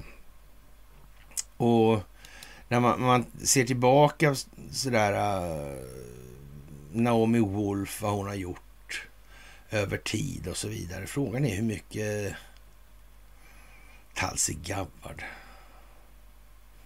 Mm. Hur många fler inom Demokraterna? Hur många dinos finns det? Ja, det finns nog några stycken faktiskt på hela taget, kan jag tänka mig. Alltså.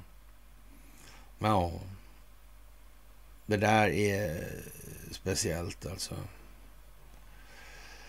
Det får man säga. Ja, och aktieförsäljningen där, han chefen på det här SVB som sålde då 3,6 miljoner mm, aktier då. Precis innan kollaps, var inte det konstigt gjort? Det, är liksom, eh, det här är värre än Hunter Bidens dator alltså. Mm. Det finns liksom inte ett insteg som inte har ett stort fotavtryck av någonting. Mm. Ja, det är ju det. Märkligt det här. Så fan alltså. Ja. Sverige i, i centrum för brittisk skandal alltså. Brittisk hälsominister under pandemin alltså. Ja. Chattar från pandemins första ja, år innehåller explosiva avslöjanden. Det är en text från SVT, SVT Ledare som det här handlar om. Alltså, vad hände egentligen under pandemin? Över hela världen har journalister försökt klura ut vad politikerna tyckte mellan skål och vägg. Alltså. Ja. Var det ett stort svart hål kineserna sa kanske? Ja. Var det det? Angående, ja det tror det var det. Ja. Mm. Märkligt alltså. Ja. Som sagt. Ja, han såg Anders Tegnell som en riktig stjärna, alltså, eller som den globala fienden i alla fall, mot nedstängningar. Ja, jag vet inte. Han utmålades Tegnell som en ja, ideologisk motståndare. Han blev rasande när han fick veta att Boris Johnson hade talat med Tegnell utan att berätta det. Mm. Konstigt alltså. Jag vet inte. Är det meningen det här? Kanske Boris Johnson gjorde det med flit. Mm. Boris Johnson vet hur man spelar för att vinna. Han ser så rufsig ut i håret för de tillverkar så mycket Nordanvin ute vid Doggers bankar. Mm. Så han funderar på att döpa, döpa om sig själv till Borealis. Nordanvinden, ja. Mm. Ja, konstigt det där. Hur det kan vara. Mm. Och ja, Cornucopia har okunskaper om böndernas situation, visar varför elstödet har varit publikt. Jag, jag skulle säga med, med Cornu där så kan man väl nästan säga att eh, det finns en hel del frågetecken i de där sammanhangen. Så, som man inte helt kan bortse ifrån. Man kommer inte runt att de finns där helt enkelt. Och frågan med, är med då, några grejer måste vara sanna. Så skärventet kan ju vara det, det här med att han torgförde, eh, ja, dumpen med 77-röret på där. Mm. Som sagt, det är vad det är. Ja. Det är vad det är som bara den just nu skulle jag säga. Mm. Ordentligt tydligt i ljuset från verkligheten. Och som sagt, idag fattar regeringen beslut om en lagförslag som kommer att förbjuda deltagande i terrororganisationer. Ja. Konstigt det där alltså. Mm. Till sommaren blir Sverige en säkrare plats mot terrorism. Mm. Mm. ah, han kanske vet det. kan ju vara så. Det kan ju vara så alltså. Ja. Som sagt. Ja. Trots att Ericssons styrelse inte har ansvarsfrihet sitter alla kvar på sina poster. Överrock har de ju. Finns det fler såna här äh, överrockar, tro? Kan det vara så? Ja, det vet man ju inte. Ja. Det där är ju märkligt alltså. Det kan ha betalats ut mutor till IS. Ja. Ja.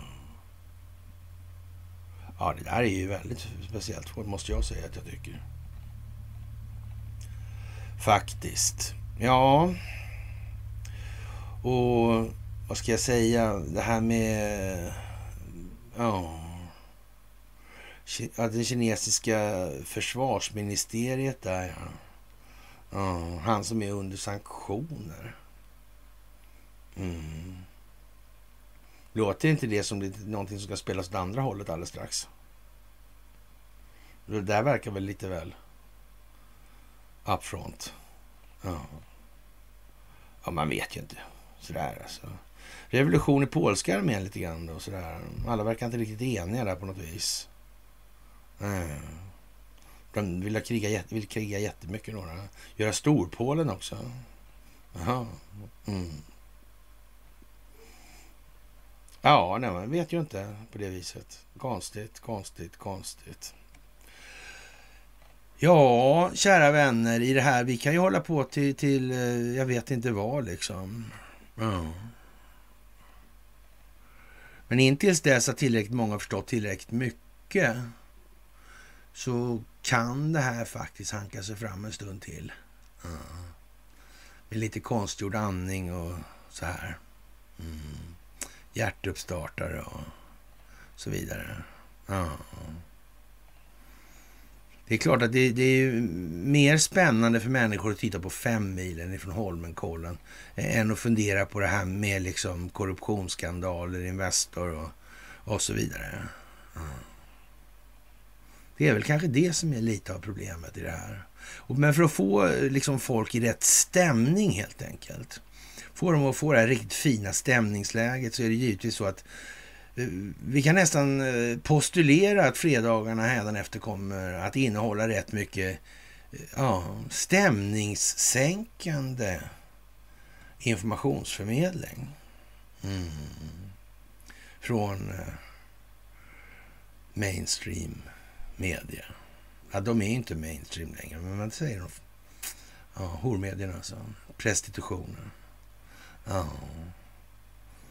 Ja, jag undrar hur många eh, delningar jag har fått på tidslinjerna angående de här ja, SVB sista dygnet. Det är några stycken alltså. Helt säkert. Och det visar ju att ni är lite på hugget i de här sammanhangen. Och det är ju faktiskt rätt så bra. Får man ju säga. Och ja...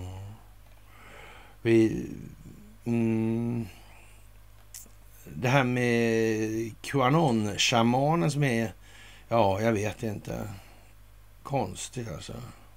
Han kan ju inte sitta där med avseende på vad som uppvisas i de här filmerna. Och de som har sett till att han sitter där måste ju naturligtvis uppförande korrigeras enligt eh, amerikansk rättsordning. Mm.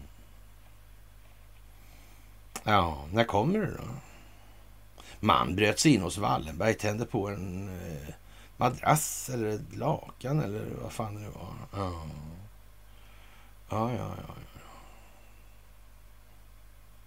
Konstigt. Det verkar ju dumt. Det där är ju ingenting som hjälper någonting mot någonting. Nej. Det är bara dumt alltså. Något så ända in i för helvete jävla dumt till och med. Det är så dumt så det är svårt att tro att det är sant. Mm. Faktiskt. Ja, nu kommer det zombievirus så kan folk vara rädda för det då kanske då, men eh, jag vet inte. Hur det blir med zombievirusen. Ja ja, det där är ju speciellt. Gamla draper om... Jag glömde det idag. Jag skulle ha tagit det faktiskt. Än idag. Men det kom jag på sen att jag förmodligen kan inte lägga en kvart på det idag. Så, men nu fick, blir det onsdag istället. Sådär så att... Ja. Och demokratin är dömd att gå åt helvete enligt Talse Gabbard. Och så är det ju naturligtvis. I den här formen av tappningen är det definitivt dömt att gå åt helvete. Det är ingen diskussion i den meningen ens. Nej, det är det inte. Det är bara att konstatera faktum helt enkelt. Och finska president Niinisös besvikelse över att ja, premiärminister Marin eh, tycker att man kan eh, helt enkelt ge bort eh, amerikanska Hornet-planen. Sådär. Mm. Ja, jag vet inte. Ja. Mm. Det behövs nog lite reguljär militär kapacitet här uppe nu inom kort för att inte de här, alltså säga, det kommer ju finnas rätt mycket militärer och så som har, svårt att skilja på det ena och det andra här i världen. Mm. Och lämpligheten med att ha en politiserad militär är sådär alltså. Det är ungefär som att ha till samma framgångsrecept som polisen visar upp nu. Mm. När internutredarna kliver upp och säger det eftersom de hotas med omplacering. Det är för jävla korrumperat det här verket. Ja, jag vet inte ja. Jag vet inte. Mm. Som sagt. Mm. Jag vet inte. Sanna Marin, ja. Mm. Mm.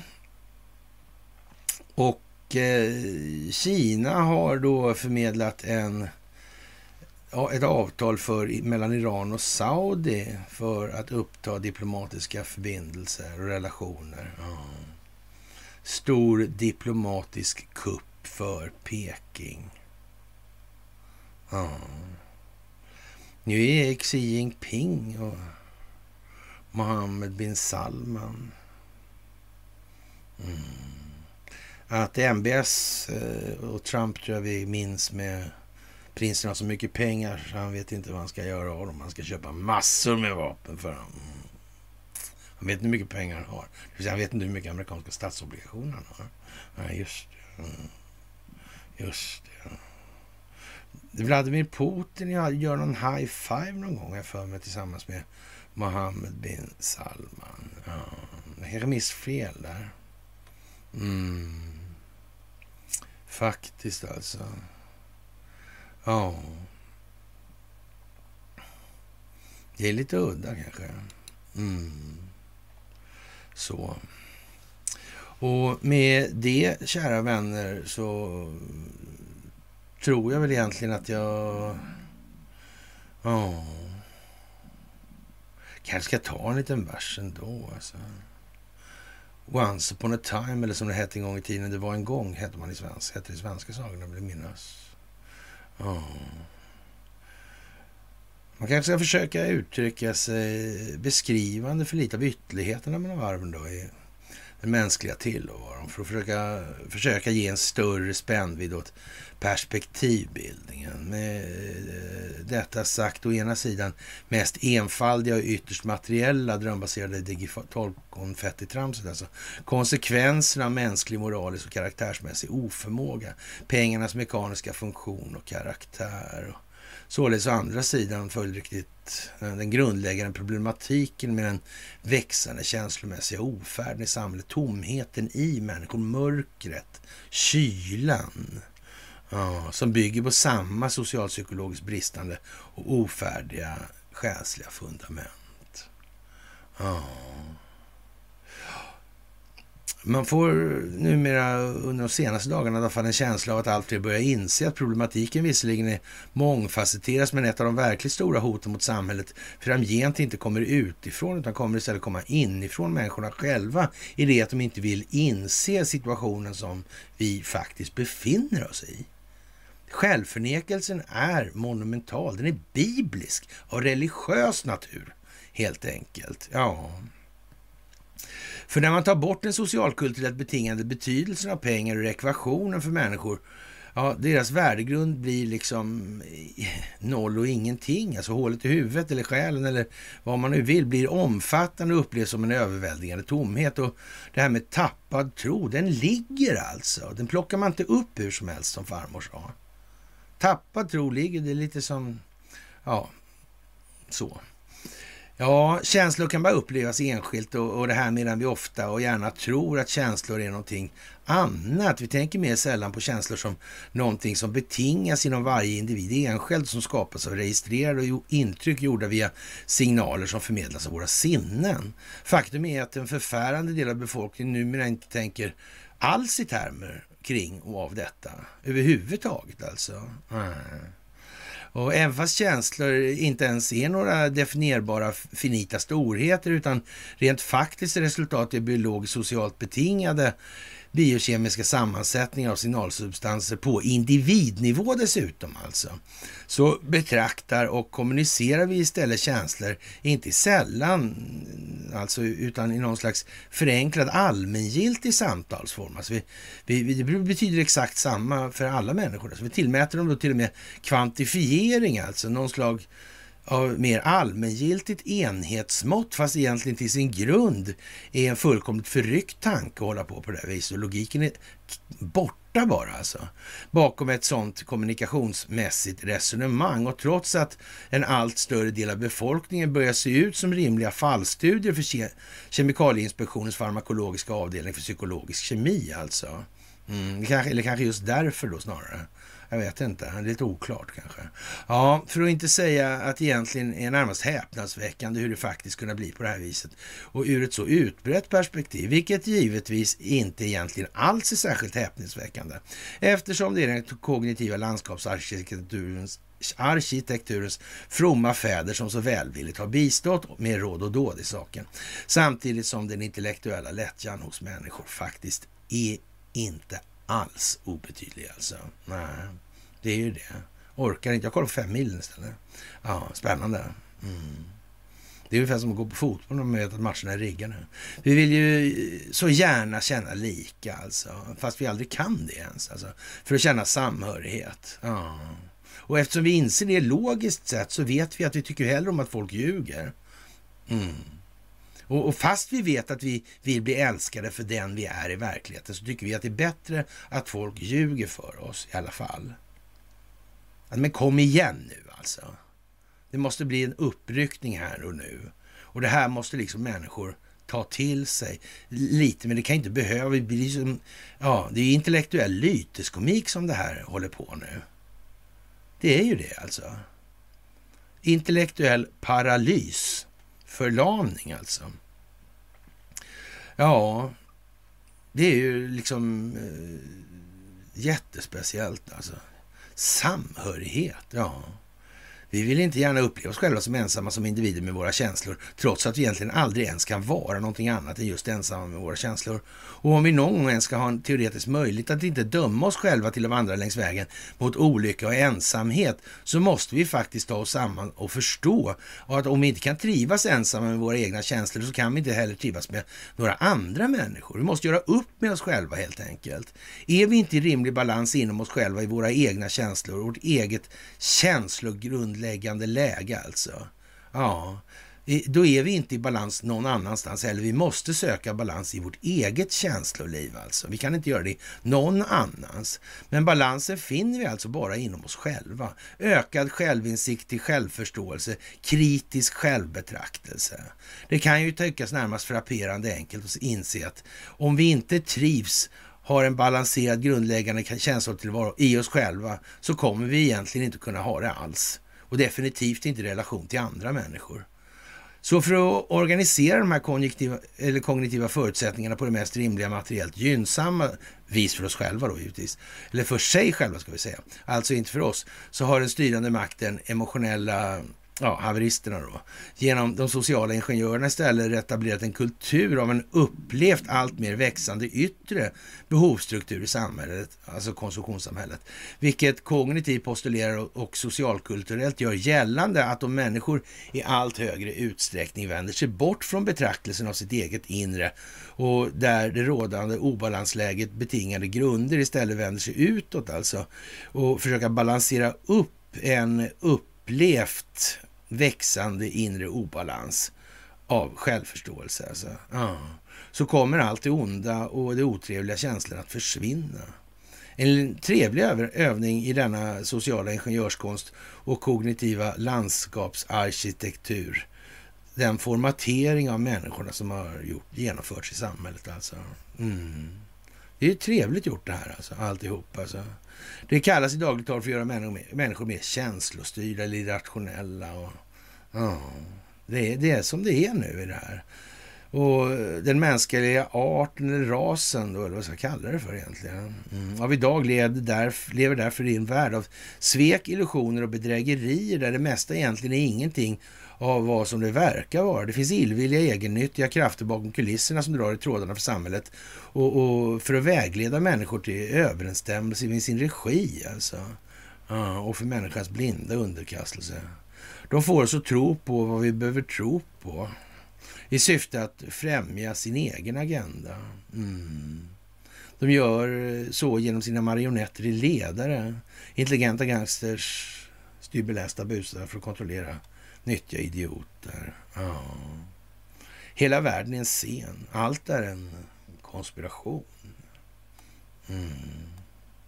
Ja, vilken rubrik alltså. Eller vilken titel. Ja. I den här föreställningen. Ja. Vilka är de här då? då? Mm. Ja, det kan man fråga sig. Man får titta efter. Kanske kommer det fram. Kanske kommer det visa sig. Mm. Kanske håller det på att visa sig. Kanske det är det som sker. Kanske det är det som ser så konstigt ut. Vi har sett det förut, på så nära håll. Uh. Vi kan nog inte låta amerikanerna, eller tala, ryssarna eller kineserna tala om för oss hur det faktiskt har gått till. Jag tror vi är bättre på det. Ja, vi borde vara det. Faktiskt. Ja. Som sagt alltså. Mm. Ja, de har satt upp många kontrollsystem för att hålla oss från att ifrågasätta det mesta av allting som är väsentligt och förvandla oss till lydiga får i vår Herres hage. Vårt perspektiv på vad som händer är inte bättre än det hos en häst som bär skygglappar. Vilket alltså hindrar den från att se något till vänster eller höger längs den väg som den ska vägledas av. Det finns dock en massa Ja, en massiv kedjereaktion av människor som vaknar upp över hela världen just nu med en jävla fart alltså. Vilket gör att jag tvivlar på att de kunde, kommer kunna hålla på så mycket längre till med det här jävla spektaklet. Mm. Med det, kära vänner, så får vi väl tacka för dagens lilla sittning.